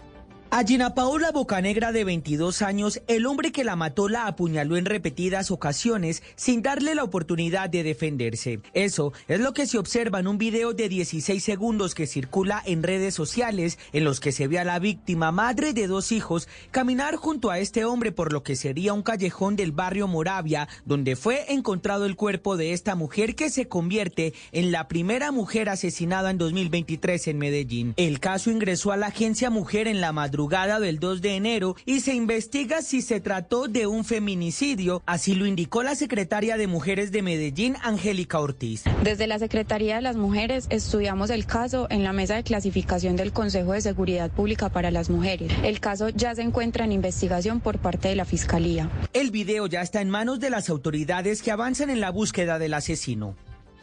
12 de la noche y 8 minutos, un atraco a mano armada en un local comercial tuvo lugar en la localidad de Teusaquillo, en Bogotá. Con cuchillos, dos delincuentes se metieron al sitio, amenazaron a los clientes y trabajadores y los despojaron de todas sus pertenencias. Felipe García.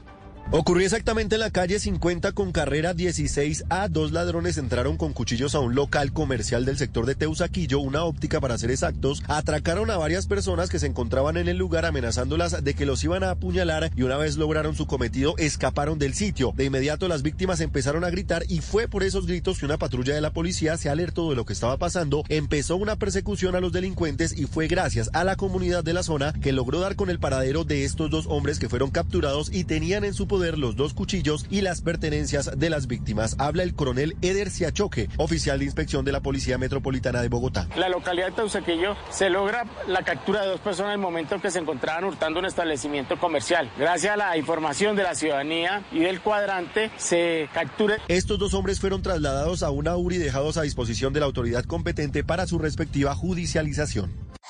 Noticias contra reloj en Blue Radio. Y cuando ya son las 12 de la noche y 9 minutos, la noticia en desarrollo, la Cámara Baja del Congreso de los Estados Unidos decidió finalmente postergar hasta las 12 del mediodía de este jueves la séptima votación de su nuevo presidente después de que el republicano Kevin McCarthy volviera a fallar este miércoles tres veces en su intento. La cifra que es Noticia Bancolombia prevé que la inflación en Colombia cierre en un 12,9% en el 2022 y que baje al 7,7% en el presente año. Y quedamos atentos porque Coviandina está reportando movilidad con reducción a un carril en los túneles Monterredondo y Mesa Grande en la vía Bogotá-Villavicencio. Se registran filas de vehículos que intentan salir de Bogotá. El desarrollo de estas y otras noticias en blurradio.com continúen con bla bla bla. Conversaciones para gente despierta. En un mundo donde él hará que tu peor pesadilla se haga real. Siente miedo real como nunca antes. Creo que sí lo he sentido antes. ¿Qué? Dije como nunca antes. Suena como cualquier otro trailer de terror, la verdad. Sí, tienes razón. Hey, aquí tienes algo de leche real para que relajes esa voz de monstruo. Gracias, pero esta es mi voz real. Ah, ya veo. Ah, deliciosa. Hey, esta película es horrible. Corte queda. Qué río. ¿Got milk? ¿Te sientes solo aún estando con tus amigos? ¿Te tomas fotografías sonriendo pero estás triste? ¿Estás preocupado pero finges estar bien? En Porque Quiero Estar Bien te acompañamos. Comunícate con nuestros psicólogos de forma gratuita y confidencial. Las 24 horas, 7 días de la semana. Llamando o escribiendo al 333-033-3588 o a través del chat en porquequieroestarbien.com. Porque tu salud mental es lo más importante. Porque quiero estar bien. Un programa de la Fundación Santo Domingo con el apoyo de Fundación Santa Fe de Bogotá. Apoya Blue Radio. Tenemos mucho para contar, compartir, entender, conocer, probar, analizar, profundizar, comentar, tanto que 30 minutos no son suficientes. Por eso, la nube aumenta su capacidad de información. Escucha la nube, ahora de 7 y 30 a 8 y 15 de la noche. 45 minutos de tecnología para ti. Dirige Juanita Kremer. La nube, tecnología e innovación en el lenguaje que todos entienden. Por Blue Radio y bluradio.com. Ignition sequence starts.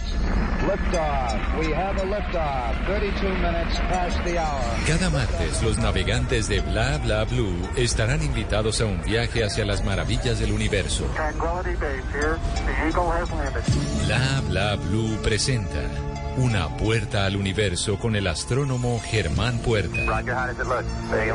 Todos los martes, después de las 11 de la noche, en Bla Bla Blue. Las mejores conversaciones sobre el universo y sus inquietantes misterios. Ahora, Germán Puerta nos abre la puerta del universo en Bla Bla Blue. Bla Bla Blue. Conversaciones para gente despierta.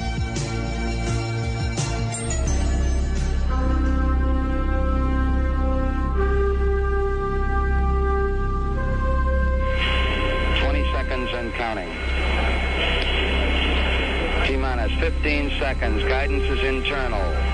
12, 11, 10, 9. Ignition sequence start. 6, 5, 4, 3, 2, 1, 0. All engine running. Liftoff.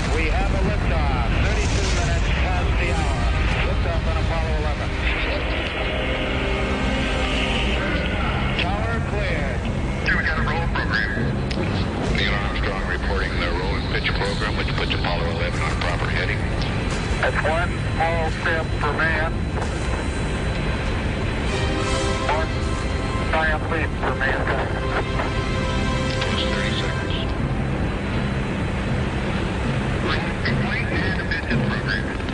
Bienvenidos, bienvenidas a esta tercera hora de Bla Bla Blue Premium.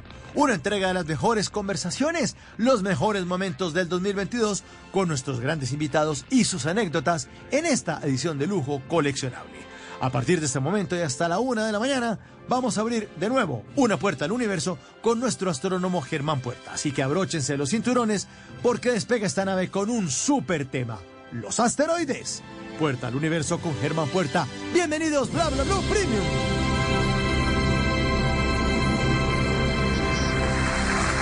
Noches a todos los amigos de la astronomía y a todos los que se conectan después, porque en realidad me han llegado muchos mensajes, muchísimos, de amigos que quieren que les comparta el programa.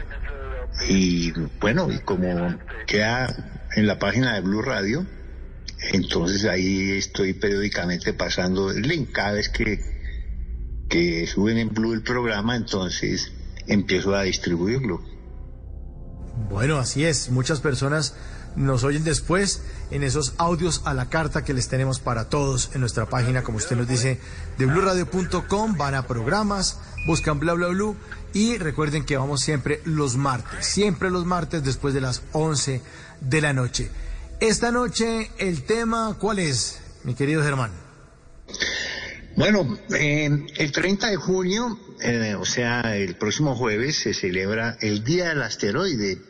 Es un evento que hace varios años la comunidad científica organiza, celebrando o conmemorando o haciendo una advertencia de lo que sucedió el 30 de junio de 1908 eh, en una remota región en Rusia llamada Tunguska. Y lo que allí sucedió eh, fue un impacto, el impacto más poderoso en los tiempos modernos. Y eso, ese evento nos recuerda que cuando hablamos de impactos y de asteroides y cometas, la pregunta no es si van a suceder, sino cuándo va a suceder. Así de que comencemos por recordar qué fue lo que pasó en, Rusia en ese lejano año en ese momento, el 30 de junio de 1908. Bueno, esto sucedió a las, un poquito pasada a las 8 de la mañana en, en una remota región en Siberia llamada Tunguska. Se produjo una explosión violenta, tremenda. Eh, 2.200 kilómetros cuadrados de bosques quedaron totalmente arrasados. Se calcula, después se estimó que 80 millones de árboles fueron destruidos y todos cayeron apuntando a un centro. Y además rebaños enteros de, renos y muchos otros animales quedaron completamente aniquilados. No hubo, pues, eh, casualidades humanas porque la zona estaba completamente deshabitada. Pero lo- a 60 kilómetros del lugar, la gente mm, com- comentó que la temperatura se elevó bruscamente y que quemó hasta el pelo de varias personas. La detonación se oyó a más de 900 kilómetros de distancia. Se rompieron cristales en algunas cabañas a 600 kilómetros del sitio. Y los sismógrafos de la ciudad más poblada, más cercana, llamada Irkutsk, a 2.000 kilómetros al sur, registraron un sismo. El evento fue tan extraordinario que se sintió a escala mundial con ondas de presión atmosférica que le dieron la vuelta al planeta. Y la atmósfera se iluminó en forma muy extraña durante varias noches. Este evento se conoce como el impacto de Tunguska. ¿Qué fue lo que sucedió en Tunguska? Bueno, pues no fue fácil averiguarlo porque en ese año, 1908, pues las turbulencias políticas de la Rusia de aquella época eran pues muy, muy fuertes y además eh, la zona era realmente muy remota. Así que hasta 20 años después pudo llegar una expedición comandada por un famoso científico ruso llamado Leonid Kulik que se conoce como el padre de la ciencia meteórica. Y bueno, llegó con su expedición al sitio y encontraron efectivamente el bosque completamente destruido, pero no había cráter. Pensaban que iban a encontrar un, cráter de- del impacto y no se encontró cráter ninguno. Ni siquiera un rastro de meteorito. No se encontró absolutamente nada, solamente los árboles caídos hay algunas fotografías ahí que se pueden observar. 20 años después todavía están los restos de estos árboles. Entonces empezó a especular sobre qué había pasado en, en Tunguska. Algunas explicaciones pues eran muy imaginativas, como un choque de materia con antimateria, un agujero negro errante, hasta se hablaba de una nave extraterrestre. Pero ahora sabemos con, con mucha más precisión qué fue lo que pasó en Tunguska. En realidad, necesariamente fue un evento producido por un objeto que entró del espacio exterior, eh, con una eh, velocidad extraordinaria, posiblemente unos 20 kilómetros por segundo, y a juzgar por la disposición de los árboles y los restos del bosque, se calcula que explotó a unos 7 kilómetros de altura, con una fuerza equivalente a más de 100 veces la bomba atómica que arrasó con Hiroshima. Así que mm, los, testigos que se entrevistaron mencionaron además que el objeto entró con un ángulo bastante bajo sobre el horizonte, con una cola de fuego como un gran bólido, eh, una enorme bola de fuego. Bueno, se ha estudiado mucho Tunguska, se han realizado más de 50 expediciones científicas eh, y la mayoría hasta los años 90 eran completamente rusas o soviéticas. Desde hace 30 años ya empezaron a, invitar a otros expertos extranjeros y hoy día más o menos sabemos qué pudo haber sucedido. Su- Sucedió eh, que entró un, un meteoro, posiblemente de baja densidad, de unos 50 metros de diámetro, eh, a una velocidad muy alta, 20 kilómetros por segundo. Viene del espacio exterior, donde la temperatura se acerca casi al cero absoluto. Y en cuestión de eh, segundos al entrar en la atmósfera, la fricción calienta a varios miles de grados. Entonces se produce un fenómeno muy interesante porque mientras el frente está muy caliente, en la parte trasera del meteoro está absolutamente helada. Y ese diferencial- de temperaturas hace que el meteoro estalle. Y lo que produce el daño, lo que tumba los árboles y mata a los animales, es la onda de choque, la onda sónica. Este evento, eh, si hubiera sucedido unas dos horas antes, hubiera caído sobre la ciudad de San Petersburgo y la hubiera destruido completamente. Entonces el evento de Tunguska ha sido eh, uno de los más eh, importantes en lo que se refiere a impactos en la era moderna y nos recuerda que es un evento que podría suceder en cualquier momento, porque el objeto se calcula que solo tenía unos 50 metros. Eh, el daño, mm, pues producido, si hubiera sido sobre una ciudad pues poblada, hubiera sido algo más dramático. Ahora, no hay una certeza si lo que produjo el, eh, el objeto era un asteroide, un fragmento asteroide o un cometa, un fragmento de cometa. Necesariamente tuvo que haber sido un objeto de poca densidad, porque si hubiera sido metálico, eh, este no estalla. Tal vez se parte o se, o se desmorona en fragmentos, pero es posible que no produzca el estallido.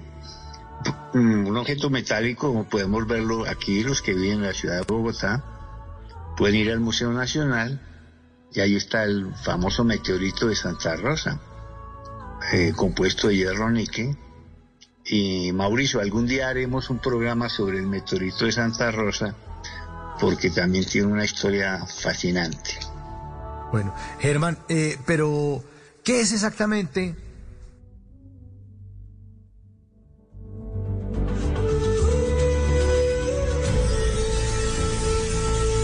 A ver, Germán. Sí. Le hacía la siguiente pregunta, Germán. ¿Qué es exactamente un asteroide? Bueno, eh, cuando se formó el sistema solar hace más de 5 mil millones de años, pues el 99% de la materia se condensó en el Sol. El Sol es nuestra estrella y, contiene todo el, la mayoría de todo el material de esa nebulosa primitiva que dio origen al sistema solar. Eh, el 1% restante son los planetas, la mayor parte la tiene Júpiter, y ahí están las lunas, pero uh, entre, entre las órbitas de Marte y Júpiter quedó un material que no se con- configuró como planeta. Y, y ahí están la mayoría de los asteroides. De hecho, se conoce como el cinturón de asteroides. Eh, es posible que sea entonces el remanente del material que no alcanzó a cohesionarse como planeta, o tal vez que podría ser, no, no, no es del todo descartable, un pequeño planeta que estalló por razones desconocidas. Y de todas formas, hay muchísimos materiales, no solo allí, sino también en las vecindades de Júpiter, hay también asteroides. Y, eh, eh, pero eh, fuera del sistema, fuera de todo este área de la- del sistema solar, quedó además una nube de cometas que se llama la nube de Oort, que también son responsables de impactos. ¿no? Entonces tenemos que los asteroides en este caso no son los únicos villanos, sino que también están los cometas. Ahora, ¿qué, qué sucede con el tema de, de los impactos? Bueno, puede parecer extraño, pero es real. Y es que diariamente, Mauricio, te va a sorprender esta, este dato, entran 100 toneladas de materiales provenientes del espacio exterior. 100 toneladas. La mayoría son pequeños fragmentos que mm, han dejado los cometas en su trayectoria orbital como semillitas, como pequeños granos, frijolitos, llamémoslos así, de, de- de polvo y roca. Pero entran a velocidades tremendas a la atmósfera y se incineran en las capas altas de la atmósfera y se conocen como estrellas fugaces. El término científico es meteoro, pero eh, estrellas fugaces que, bueno, muchos hemos visto estrellas fugaces. Si le preguntas a los oyentes si han visto estrellas fugaces, eh, muchos van a decir que, por supuesto. ¿Y cuál es la diferencia, Germán, entre un asteroide, un cometa, un bólido y un meteoro? Bueno, eso está muy interesante. El, el asteroide, eh, o sea, el espacio definitivamente está lleno de materiales que circulan por un lado y el otro a grandes velocidades y nadie tiene frenos, ni reversa. Eh, pensamos que el espacio está vacío, mas no es así. Pequeños fragmentos que entran o mientras estén en el aire se conocen como meteoros, pero si son más grandes, producen grandes destellos y fogonazos y, se, ya se conocen como bólidos. Y si llegan a caer a tierra, ahí sí reciben el nombre de meteorito. Entonces, mientras está en el aire es un meteoro y cuando cae a tierra es un meteorito. Hay un...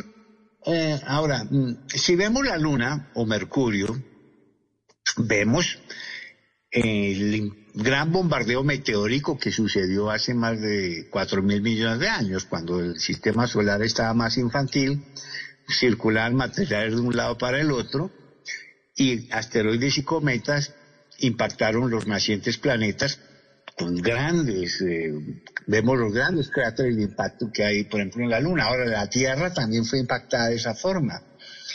Pero como en la Tierra sí hay océanos y erosión y tectónica de placas y, y- atmósfera, entonces ya los rastros de estos grandes impactos pues han desaparecido. Esos impactos nos trajeron el agua. Parte del agua que hay en la Tierra, parte de los océanos, llegaron a bordo de los cometas y de los asteroides. Y además trajeron las moléculas orgánicas que son responsables que esta conferencia o esta charla se esté dando. Son portadores de vida, pero como lo veremos ahora, también pueden ocasionar serios problemas, como lo saben muy bien los dinosaurios. Sí. Eh, la teoría de que los dinosaurios desaparecieron por, por el choque de un asteroide en la Tierra, hablemos un poco de eso, porque es bien interesante eh, pues, eh, eh, el pensar en eso, ¿no? La desaparición de, de esos animales gigantescos que existían hace 65 millones de años. Pues mira que eh, esta teoría apareció en los años 70, cuando se empezaron a estudiar las capas sedimentarias en donde se encontraban fósiles de diversas especies que avisarían extinguido hacía millones de años. Y un grupo de investigadores eh, se llamaban los hermanos Álvarez. Luis Álvarez y su hijo, eran Luis y su hijo el geólogo Walter Álvarez, eh, descubrieron una relación muy interesante. Y es que con gran sorpresa observaron que los materiales sedimentarios en donde se encontraban los fósiles de ciertas especies contenían hasta más de 600 veces de un, de un elemento llamado el iridio, que es un metal blancuzco, pues muy raro en la corteza terrestre, pero abundante eh, en los cometas. Entonces empezaron a hacer una asociación entre cometas y extinciones. Y después, estudiando con mucha más eh, detalle lo que pudo haber pasado con los dinosaurios, encontraron que el, probable villano eh, fue un cometa de un gran tamaño, tal vez de más de 5 kilómetros, que entró a una velocidad como de 60 mil kilómetros por hora y se cree que el impacto sucedió en la península Yucatán, en México, que formó un cráter de más o menos 180 kilómetros de diámetro.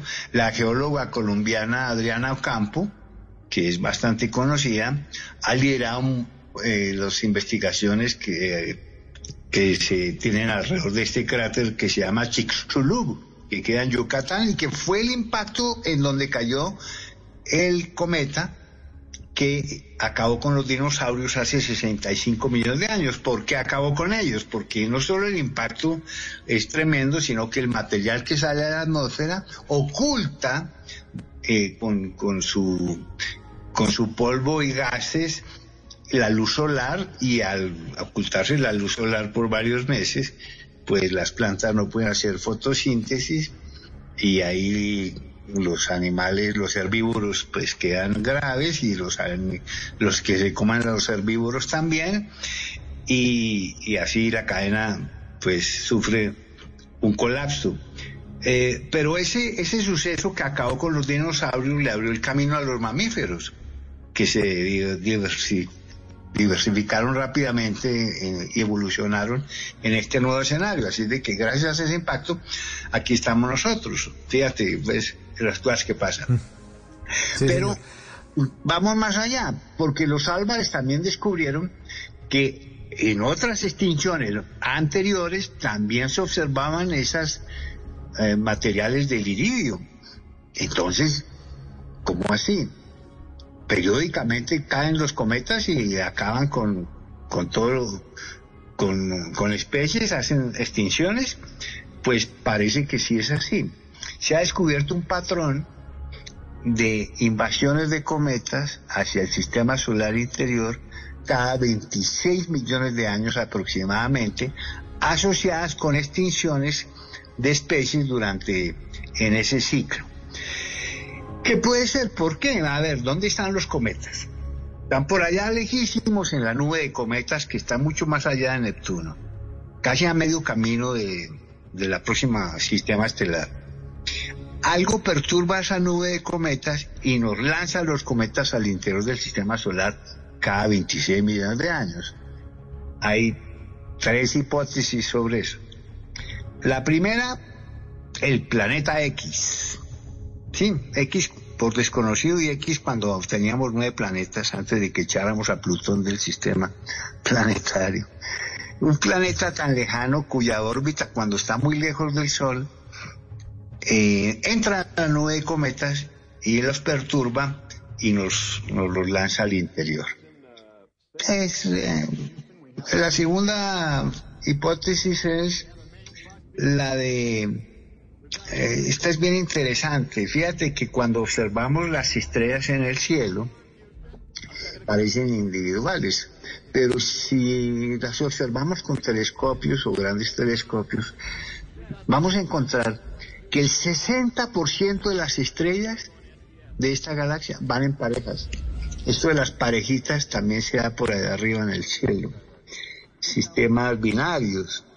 Entonces, ¿por qué nuestro Sol no podría tener un, un Sol compañero? Otra estrella. No un Sol, sino tal vez una estrella enana marrón, café o enana mm, que no es brillante, pero muy masiva, muy lejana, que en esa danza orbital con el Sol entra esa nube de cometas cada 26 millones de años y ¡suaz! nos lanza. Esa es la segunda hipótesis. Esa estrella tiene nombre, aunque no es, hipotética, nadie la ha visto, pero ya le tiene nombre, se llama Némesis. Y Némesis significa la... eh, Némesis es la diosa del castigo, creo que en la mitología egipcia. Y la tercera hipótesis es que mm, hay estrellas errantes lejanas que ocasionalmente pasan por el sistema, por el vecindario y nos perturban los cometas. Bien, entonces tenemos claro que eh, hay impactos posibles por asteroides y por cometas. Pero volvamos al caso de Tunguska, que es el que nos, nos ocupa, porque que nos caiga eh, el cometa de los dinosaurios faltan como 10 millones de años. Ah, Así bueno, que- menos mal. No hay problema. Pero los otros sí son más frecuentes. De hecho, en el año 2013, un evento como el de Tunguska sucedió también en Rusia, en una ciudad llamada Chelyabinsk. ¿Qué pasó en Chelyabinsk? Eh, era las 11 de la mañana, en una ciudad relativamente grande y poblada, y los observadores notaron un tremendo fogonazo con una estela luminosa que a varios kilómetros de altura estalló y produjo este, este fogonazo. Y hubo 3.000 heridos. ¿Por qué hubo 3.000 heridos? Porque mm, cuando eh, se produjo esta luminosidad, la, la gente se asomó a las ventanas, pero no podían saber que este meteoro que entró a 20 kilómetros por segundo, al estallar, la onda de choque, el boom sónico, pues el sonido viaja más lento, ¿no? Solo a 340 metros por segundo. Así es que al asomarse a las ventanas no sabían que venía la onda. Y de repente llega la onda sónica y ¡chas! rompe los vidrios. Y la rotura de cristales fue lo que produjo los heridos. Este evento es muy frecuente.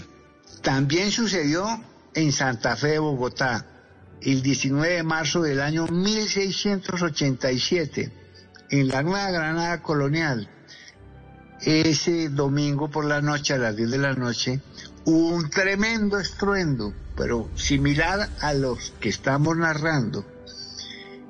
Y hoy día sabemos que fue producido de nuevo por un meteoro que entra a gran velocidad en la atmósfera, se incinera y, estalla. No hubo heridos, porque pues no había vidrios, todas las ventanas eran de madera. Pero esto ocasionó un terrible pánico entre todos los moradores de Santa Fe. Dicen que se olía a azufre, eh, pensaron que era un ataque de, una plena guerra civil. Eh, bueno, el- todo el mundo fue a las iglesias. Eh, realmente fue un caos el que se produjo en Santa Fe, Bogotá. Y ese evento se conoce como el año del ruido. O el tiempo del ruido, también le dice. Inclusive está registrado por ahí, si ponen el año del ruido, se, se darán cuenta que es un evento que fue muy conocido y muy famoso. Nuestros oyentes eh, tienen muchas preguntas a través del 316-692-5274. Eh, dice un oyente, pregunta lo siguiente, si se presentara un impacto de una roca pequeña de unas decenas de metros como la que ocasionó el cráter de Barringer en Estados Unidos, en una ciudad como Bogotá, ¿cómo sería el desastre y cuánto territorio de Cundinamarca o el resto del país afectaría? Bueno, esa es una excelente pregunta. El cráter Barringer, o, el que se conoce también como el Meteor Cráter, que si ustedes lo ponen ahí en Google y en imágenes, sale la imagen, es el cráter más, más conocido. El cráter Barringer, o Meteor Cráter, produjo, ese impacto sucedió hace 30.000 años. Ahí está en el desierto de Arizona, está el cráter perfectamente conservado. Ese cráter tiene 180 metros de diámetro y 1200, perdón, 1200 metros de diámetro, o sea, un kilómetro y pico, y 180 metros de profundidad. Y el impacto arrasó por completo 40 kilómetros a la redonda. Y el objeto solo tenía 30 metros. Se estima que era de 30 metros, que es como mm, tamaño de un, un, un apartamento. Sí, sí, sí. Es, ahora, ponga ese impacto sobre una ciudad, pues el, el fin, o sea, el caos total, el desastre. Este tipo de impactos como el de Tunguska, por ejemplo, se estima que suceden una vez cada 500 años, pero son estimaciones de promedios, no significa que, que no pueda suceder, no sé, la próxima semana, próximo mes. Les estoy diciendo, diariamente entran materiales a la atmósfera, diariamente un evento como, el de el tiempo del ruido o el de Chelyabinsk podría suceder cada año. Solo que eh, como el 70% del planeta son océanos y el resto son muchas zonas deshabitadas, tal vez no nos, no nos enteramos, no nos damos cuenta. Lo que pasa en Chelyabinsk en Rusia es muy, muy, fue muy importante porque fue sobre una ciudad. O sea, fue em, en una ciudad habitada, visible, y, y eso tuvo, pues hay muchos videos, además hay unos videos espectaculares de, de cómo la gente fue sorprendida por estos impactos. Pero, eh, ¿qué podríamos hacer ahora? Bueno, ya sabemos que caen, van a caer, y no- la pregunta no es si van a caer, sino cuándo. ¿Cuándo? Pero ¿qué podemos hacer para evitarlo? Pues bueno, en este momento no podemos hacer absolutamente nada. Como eh, la película esta que vimos ahí de No miren hacia arriba, Sí, en la que pues, y creo que en Armagedón también eh, trataron de enviar unos unos violadores con cargas atómicas. Pues esa no es una solución muy práctica, porque aunque tú detones el asteroide que viene en camino de colisión, los trozos igual van a seguir. Lo que habría que hacer es desviar el objeto, desviarlo. ¿Cómo? Bueno, primero hay que llegarle cuando esté bastante lejos, o sea, hay que tener información del objeto, sepamos que viene en colisión y hay que enviarle una nave robótica que pueda desviarlo de alguna forma. a él. Eh, La Agencia Espacial Europea tiene un- una misión que se llama Hidalgo. Hidalgo en relación a, a Don Quijote. Y ellos tienen el plan de colocar una nave al lado del asteroide o el cometa y enviarle un impactador como, un- como algo que estalle y lo desvíe o colocarle un cohete que lo empuje. Y ese impactador de esta misión que se llama Don Quijote, pues por supuesto tiene el nombre de Sancho Panza. Esa es una teoría. Ah, ahora la NASA acaba de enviar una misión a otro asteroide que se llama, una misión llamada DART, que está probando efectivamente si eh, un impacto podría desviar un objeto que estuviera muy lejano. Si está muy lejano y lo desvías un poquitico, pues bueno, ya resuelves el problema. Ahora, no hay ningún objeto que esté en peligro de colisión en este momento que nosotros sepamos. Hay uno muy famoso que se llama Apophis, que tiene 200 metros de diámetro, que se cree que va a pasar muy cerca de la Tierra en el año 2029 y otro sobrepaso muy cercano en el 2036 y que en algún momento en esta danza como una lotería que una rueda de lotería que gira con la Tierra en algún momento se van a encontrar. Pero esperamos que la tecnología para desviar los asteroides y los cometas peligrosos ya esté bien desarrollada yo calculo que por ahí en unos 10 años mientras tanto pues lo que nos preocupa no es los asteroides y cometas que conocemos, sino los que no conocemos.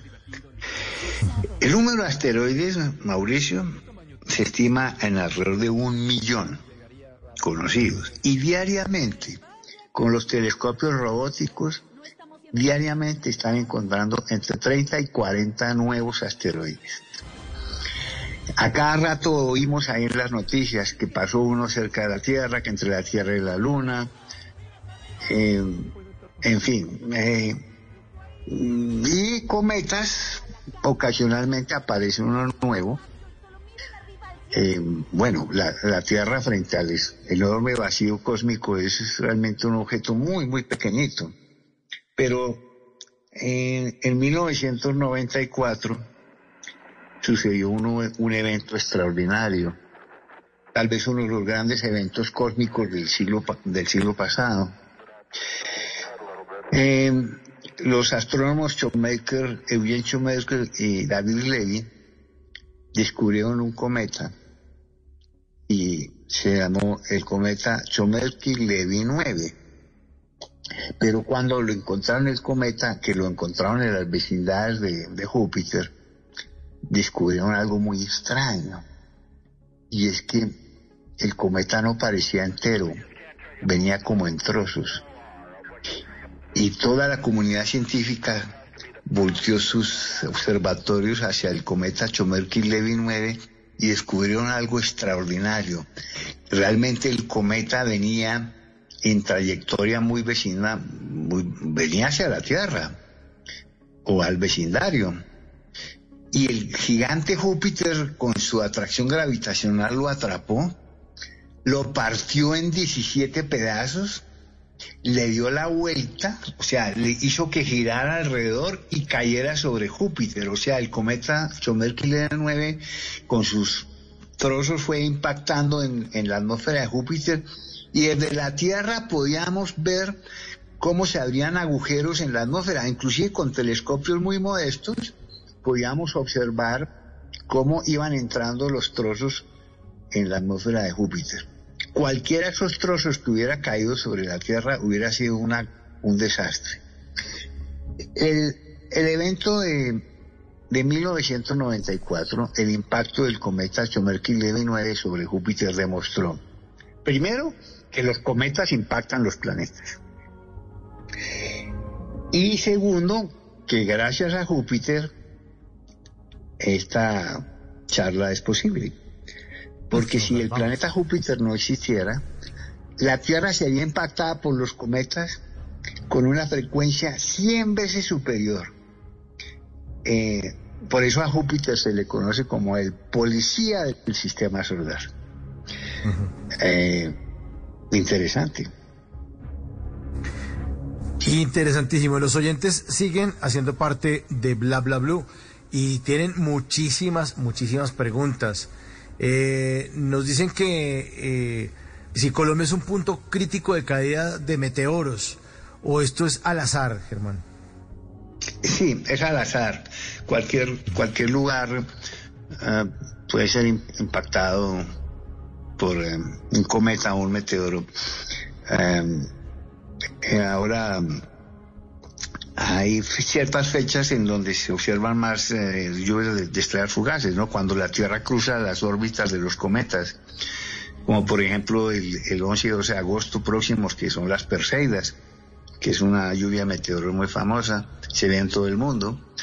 Eh, Luego las Leónidas, que produce inclusive, podría producir una gran tormenta de meteoros. Esa tormenta se produce cada 33 años y es fascinante. Pues yo no la he visto, espero poder ver algún día una tormenta de meteoros, porque cuando uno ve una estrella fugaz, uno observa que viene un punto en el cielo, que se llama el radiante. Y si observa varias, en ese momento todas parecen venir de ese radiante. Si el radiante está en la constelación Perseo, se llama Perseidas. Si está en la constelación Géminis, son las Gemínidas. Pero las Leónidas producen algo muy interesante cada 33 años cuando el cometa recién ha pasado. Y es que en la tormenta de meteoros está la cantidad, creo que vamos a hacer más adelante una charla de, la- de las Leónidas, está la cantidad de meteoros que si tú miras hacia el, hacia el radiante, percibes el movimiento de la Tierra en el espacio. Es el único momento en el que el ser humano puede sentir cómo la Tierra viaja en el espacio. Suele ser una sensación, los testigos, los que han visto esa tormenta, eh, la última vez fue en, en 1998, fue famosísima, famosísima la de 1966. Eh, dicen que es algo extraordinario. Pero, eh, bueno, eh, las estrellas fugaces tienen otra curiosidad y es que hay muchas leyendas. Una de ellas es que si ves una estrella fugaz, puedes pedir un deseo. Pero les informo que la ciencia no ha probado que los deseos se cumplan cuando ves la estrella fugaz, pero pidamos deseos. No, yo, yo, yo por ahora deseo que no caiga ningún asteroide cerca. Mi único deseo. Nos están eh, saludando desde la Sociedad Astronómica del Sur de Santander. Dicen, eh, es- escuchando a Germán Puerta, un saludo muy grande desde esta sociedad. Dice, el tema de hoy es muy interesante. Hay gente que dice que no deberíamos estar invirtiendo tanto dinero en la plor- exploración espacial, existiendo tanta hambre en nuestro planeta, pero lo que no saben es que la humanidad no tiene aún un plan B en el caso de presentarse un cometa o un gran asteroide en curso de colisión con la Tierra, Germán. Sí, bueno, ese es todo un debate. La inversión en, en el espacio es costosa, pero si quieren resolver los problemas del mundo, hay que buscar el dinero en otro lado. Como, por ejemplo, un submarino nuclear vale 5 mil millones de dólares. Uno, y, es un bote que, no sirve para nada. Un, portaaviones atómico, esos por allá, vale como 50 mil millones de dólares. No, eh, eh, mucho de lo que hacemos en el espacio, además, se traduce no solo en conocimiento, sino en aplicaciones que nos sirven para la vida diaria. De hecho, todo esto del Internet y los celulares, y eso ya lo hemos discutido, viene de la era del espacio. Pero es que además nos puede ayudar a salvar el planeta. Eh, ahora, los asteroides también pueden ser un negocio, ¿no? Ahora el sector privado está mirando lo que podría ser la minería de asteroides. Millones de toneladas de hierro níquel, eso vale muchísimo dinero. Eh, bueno, también en algún momento los asteroides nos van a servir como estaciones de servicio cuando viajemos a otros planetas porque pues tienen agua y, y ya los hemos estudiado mucho. Hay varias misiones eh, de Japón y de Estados Unidos que están estudiando el tema de los asteroides. No solamente porque tenemos que conocer al enemigo, sino porque nos pueden servir mucho en el futuro como, como, una, como una fuente de minerales. Otra pregunta, dice buenas noches, bla bla bla. Quería preguntarle a Germán Puerta sobre el asteroide Oumuamua. ¿Que por qué es tan polémico? Difí- Difícil de pronunciar. Oumuamua. Bueno, eh, ese, hace, hace un par de años se descubrió un objeto que por su movimiento eh, orbital se sabe que venía del espacio exterior, o sea, que no, que, venía, que era interestelar, que no venía de, eh, de nuestro sistema solar, sino de otro sistema. Ah, y él pasó cerca del Sol en una órbita, pues, parabólica, o sea, no va a volver a pasar, pero de repente él se aceleró. Se aceleró eh, y no, no con un parámetro que nos conocido como el de los cometas, sino que realmente pareciera que se había acelerado, impulsado por el viento solar. Entonces surgió una interesante especulación porque pues es una hipótesis que no está probada y es que en realidad para que pudiera acelerarse de esa forma Oumuamua tendría que ser como un velero, una vela solar, tendría que ser un objeto extremadamente delgado y muy ancho. Y la naturaleza no produce ese tipo de objetos. Eso necesariamente una vela que viaje por el espacio tiene que ser artificial. Entonces surgió la especulación de que era un objeto, pues un velero de otro mundo. Eh, pero eso no quedó en ninguna conclusión porque puede tener otras explicaciones. Además es muy difícil observarlo, está muy lejos. Lo que estamos esperando es que aparezca otro objeto similar para poder tener por lo menos dos observaciones. Eso es muy clave en la física. No, no contar solo con un dato, sino contar con dos datos por lo menos. Pero es interesante, Oumuamua, que significa algo así como en hawaiano, porque lo descubrieron con unos telescopios en Hawái, es algo así como viajero distante o, algo así por el estilo. Interesante ese, ese suceso de, que pasó hace unos años. Ya son las 5 de la mañana, 58 minutos. En Londres nos saluda Héctor en Londres. Dice, buen día Mauricio, gracias por su programa y muchísimas gracias al profesor. Y qué bueno escuchar y aprender de lo que de verdad eh, eh, saben, los que saben los que hablan. Es decir, que usted es un experto en este tema. ¿Qué programa más importante? Un saludo también para el señor Puerta. Eh, ¿Qué impacto tendría entre un meteoro y un asteroide? Pablo desde Cartago. Bueno, ya lo hemos dicho, ¿no? Serían un catastrófico. Habla usted, mi querido Germán Puerta, de miles de bombas atómicas. Sí, a ver, lo que pasa es que es por la velocidad, la velocidad. Les recuerdo mis redes sociales, ahora que quedan unos pocos minutos, Astropuerta en Instagram y Twitter, y astropuerta.gmail.com, mi correo, de nuevo, si me escriben, recuerden que tengo mucho material sobre, sobre todo esto. Mira, Mauricio, ¿qué, qué cantidad de temas los que podemos tener? Estaba pensando que bueno, llega el mes de julio, que es el mes de la, del Apolo 11, volveremos a hablar del Apolo. Ah, Quiero sí. que hablemos de telescopios espaciales, ahora que viene el- la primera imagen del James Webb Telescope. Seguramente tenemos que dedicarle un par de programas al planeta Marte. Eh, me gustaría hablar algo también de las mujeres en la astronomía, en la historia. Escribí un libro sobre la historia del futuro, de, de viajes en el tiempo. ¿Qué tal ese tema? Interesantísimo. buenísimo, buenísimo, buenísimo. El de ciencia ficción. Quiero que, que- quiero recordarle la cantidad de, de desarrollos que tenemos hoy que fueron visualizados por estos genios de la ficción hace mucho tiempo. ¿Y qué tal un duelo de cine? 2001 versus Interestelar. Uf, qué bueno, qué bueno, buenísimo. Y, Bueno, ahí y están los temas planteados, muchos temas. y temas personajes de la historia. También personajes Tenemos de que la hablar en algún bueno. momento de mi personaje favorito, el gran Galileo Galilei, el primer hombre moderno al que la ciencia le debe casi todo. Soy admirador de Galileo. Y, una biografía de Galileo, el gran Galileo. Pero por ahora, pues nos quedamos con los asteroides y los cometas. y, y la puerta del universo volverá abrirse una vez más. Llegamos a la Tierra, aterrizamos. Germán, muchísimas gracias. Y lo despedimos con una canción de Queen a propósito de estas rocas y de estos asteroides. We will rock you. Gracias, Germán. Feliz resto de madrugada. Bla bla blue. Buddy, you're a boy, make a big noise, playing in the street, gonna be a big man someday. you got mud on your face, you big disgrace, kicking your can all over the place, singing, We will, we will rock you. We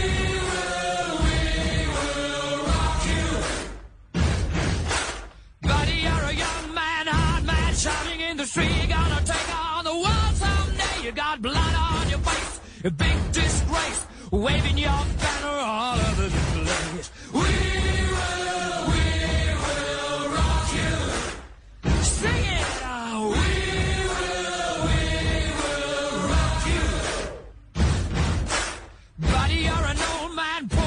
12 de la noche, dos minutos. Ya es miércoles 29 de junio. Gracias a todos por su sintonía, pero no se despeguen, porque ya está listo Javier Segura para hacernos una actualización de las noticias más importantes de Colombia y el mundo. Y al regreso, ustedes se toman bla bla blue en nuestra línea 316-692-5274. Esperamos todas las llamadas de ustedes al aire.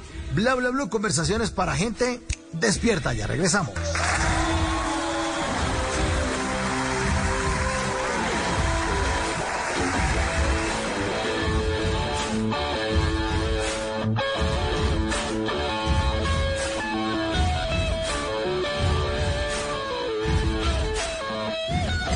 Ignition sequence starts. Liftoff. We have a liftoff. 32 minutes past the hour. Cada martes los navegantes de Bla Bla Blue estarán invitados a un viaje hacia las maravillas del universo. Tranquility Base here. The Eagle has landed. Bla Bla Blue presenta una puerta al universo con el astrónomo Germán Puerta. Todos los martes, después de las 11 de la noche, en Bla Bla Blue. Las mejores conversaciones sobre el universo y sus inquietantes misterios. Ahora, Germán Puerta nos abre la puerta del universo en Bla Bla Blue. Bla Bla Blue. Conversaciones para gente despierta. Voces y sonidos de Colombia y el mundo en Blue Radio y bluradio.com, porque la verdad es de todos. Una de la mañana en punto y esta es una actualización de las noticias más importantes de Colombia y el mundo en Blue Radio. Familiares de una mujer asesinada junto a su hijo en Copacabana, Antioquia, tuvieron que hacer de todo como pegar carteles y hasta ofrecer una recompensa para que se pudiera capturar y condenar al responsable de este feminicidio. La historia con Andrés Norea.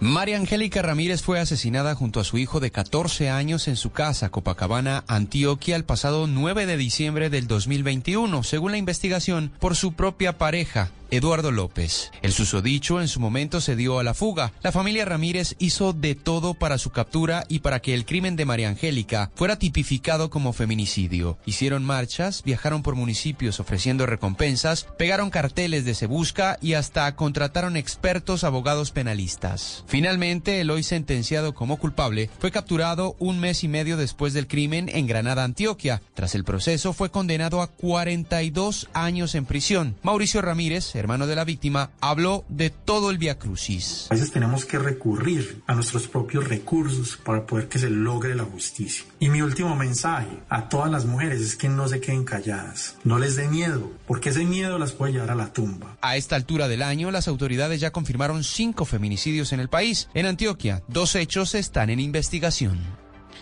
Una de la mañana y un minuto continuamos en esa región del país porque las autoridades ambientales esperan que las lluvias en el Valle de Aburrá continúen hasta el próximo mes de febrero. Ante este panorama, el DAGRAN entregó recomendaciones para evitar emergencias en los últimos días de vacaciones. Santiago Valencia. Según los pronósticos realizados desde el área metropolitana, el fenómeno de la niña seguirá incidiendo en que continúen las lluvias en el Valle de Aburrá por lo menos hasta febrero, explicó Julián Sepúlveda del equipo de meteorología del CIATA. Vemos las precipitaciones en enero, vemos las precipitaciones en el trimestre de diciembre, enero, febrero y van a ser un poco mayores a lo esperado comúnmente. Ante este panorama y los últimos días de vacaciones, Jaime Enrique Gómez, director del DAGRAN, entregó recomendaciones para evitar hechos que lamentar, especialmente en medio de los tradicionales paseos a charcos en diferentes municipios. Estar muy atentos a si se está presentando algún cambio en el color, algún cambio en el nivel o si se está comenzando a llover, pues tomar las acciones de salir, porque muchas veces se puede presentar presentar crecientes súbitas y eso pues nos puede generar alguna situación de emergencia. También recomendaron para las viviendas asegurar los techos, láminas de zinc y tejas y no estar en campos abiertos cuando se presenten tormentas eléctricas, además de desconectar equipos electrónicos y cerrar las redes de gas. Gracias Santiago, una de la mañana y tres minutos. Entre tanto, en el departamento de Risaralda están las alertas encendidas ante las lluvias que se han presentado en las últimas horas. Se han registrado derrumbes en algunas vías. Freddy Gómez. Juan Gabriel Arango, coordinador de guardas de tránsito en la ciudad de Pereira, asegura que se ha presentado un aumento significativo en los accidentes durante los primeros cuatro días del año. Ya van dos muertos y más de 16 heridos. Bueno, tenemos 27 casos de eventos de tránsito donde resultaron 16 personas lesionadas. Se presentaron dos casos por muerte de accidente de tránsito, uno en jurisdicción de la ciudad de Pereira, otro en jurisdicción de policía de carreteras, pero pertenece a nuestra ciudad. Pero lo que más preocupa es que también ha aumentado el número de comparendos a personas que están en alto grado de alicoramiento conduciendo. Uno de ellos provocó un accidente donde hay una persona herida con pronóstico reservado. Una de la mañana y cuatro minutos vamos a la zona de frontera porque las autoridades venezolanas prometieron que el puente Atanasio Girardot no será convertido en un mercado persa por los eh, carretilleros y limpiavidrios. Por ese puente binacional transitaron más de 13.000 vehículos solo en los dos primeros días del año. Oscar Pineda. Venezuela y Colombia no quieren economía informal en los pasos fronterizos. Freddy Bernal, gobernador del Táchira, dijo que mantiene coordinación con las autoridades del norte de Santander para garantizar la seguridad y la limpieza. La lucha anticorrupción es un tema importante en la agenda. También amenazó con cárcel a aquellos funcionarios que del lado venezolano extorsionen en la zona. No habrá economía informal en la zona del puente Tazo Girardot. No habrá nadie limpiando vidrios, ni carretilleros, ni van a transformar esto en un mercado persa o en un chiquero. En cuanto a la circulación de vehículos, más de 13.000 lo hicieron por el Atanasio Girardot entre el primero y el 2 de enero, 10.234 carros livianos y 3.121 motos. Una de la mañana y cinco minutos vamos al sur del país porque la familia Castañeda hace parte del desfile tradicional que hace alusión a esta leyenda según la cual en el año 1928 un grupo de pastuzos invitó a disfrutar de las fiestas a una familia bautizada más adelante como la familia Castañeda. La historia de esta tradición, Juan Esteban Quintero. Como es tradicional cada inicio de año, se está realizando en Pasto las celebraciones del Carnaval de Negros y Blancos. El festival es reconocido como el más representativo a nivel cultural y hoy da inicio a sus comparsas con la celebración de la llegada de la familia Castañeda. Daira Palacios, secretaria de Cultura, nos cuenta la historia de esta familia. Nos remitimos a, a la historia del 4 de enero de 1928, cuando pasa por la ciudad de Pasto una familia en una carreta, una familia campesina, que seguramente pues iba en romería a la Virgen de las Lajas. Ellos viajan en esa carreta pues con enseres y trasteos y alguien al verlos pasar, que es don Alfredo Torres, hace una exclamación, que es ahí viene la familia Castañeda y eso se continuó pues incorporando año a año. Jimena Urbano, ciudadana de Pasto, nos cuenta cómo ha sido su experiencia con el regreso de este festival. Volviendo a la normalidad, estos carnavales se están viviendo con toda la euforia, con toda la alegría, con toda la emoción, no se imaginan la cantidad de gente. Según información del sector de turismo, la ocupación hotelera en la ciudad de Pasto es del 96%, con 5.200 camas ocupadas. Noticias contra reloj en Blue Radio. Y cuando ya es la una de la mañana y seis minutos, la noticia en desarrollo, la presidenta de Perú, Dina Boluarte, pidió este miércoles al exmandatario de Bolivia, Evo Morales, dejar de intervenir en los asuntos internos del país y dijo que las autoridades migratorias evalúan si se le permite entrar a territorio peruano. La cifra que es noticia, las salas de cine en Colombia registraron 37,7 millones de espectadores en este 2022, 35,7% más que el año pasado según cifras de Proimágenes Colombia. Y quedamos atentos porque el Ministerio del Trabajo dio a conocer a través de una resolución que prohibió al niño Marco Pérez torear en la Feria Taurina de Manizales. La misma decisión se tomó terminando el 2022 en la Feria de Cali. El desarrollo de esas y otras noticias en BlueRadio.com continúen ahora con Blue Música. Esta es Blue Radio. En Bogotá, 89.9 FM. En Medellín, 97.9 FM. En Cali, 91.5 FM. En Barranquilla, 100.1 FM. En Bucaramanga, 960 AM. En Pereira y el norte del Valle, 89.2 FM. En Tunja, 103.1 FM. En Villavicencio, 96.3 FM. En Armenia, 89.2 FM. En norte de Santander, 97.7 FM. En Neiva, 103.1 FM. Y en Córdoba, 96.0 FM. También en bluradio.com. En Facebook, Blue Radio Colombia. A través de Twitter en arroba Blue Radio Co. Y en la señal de TDT.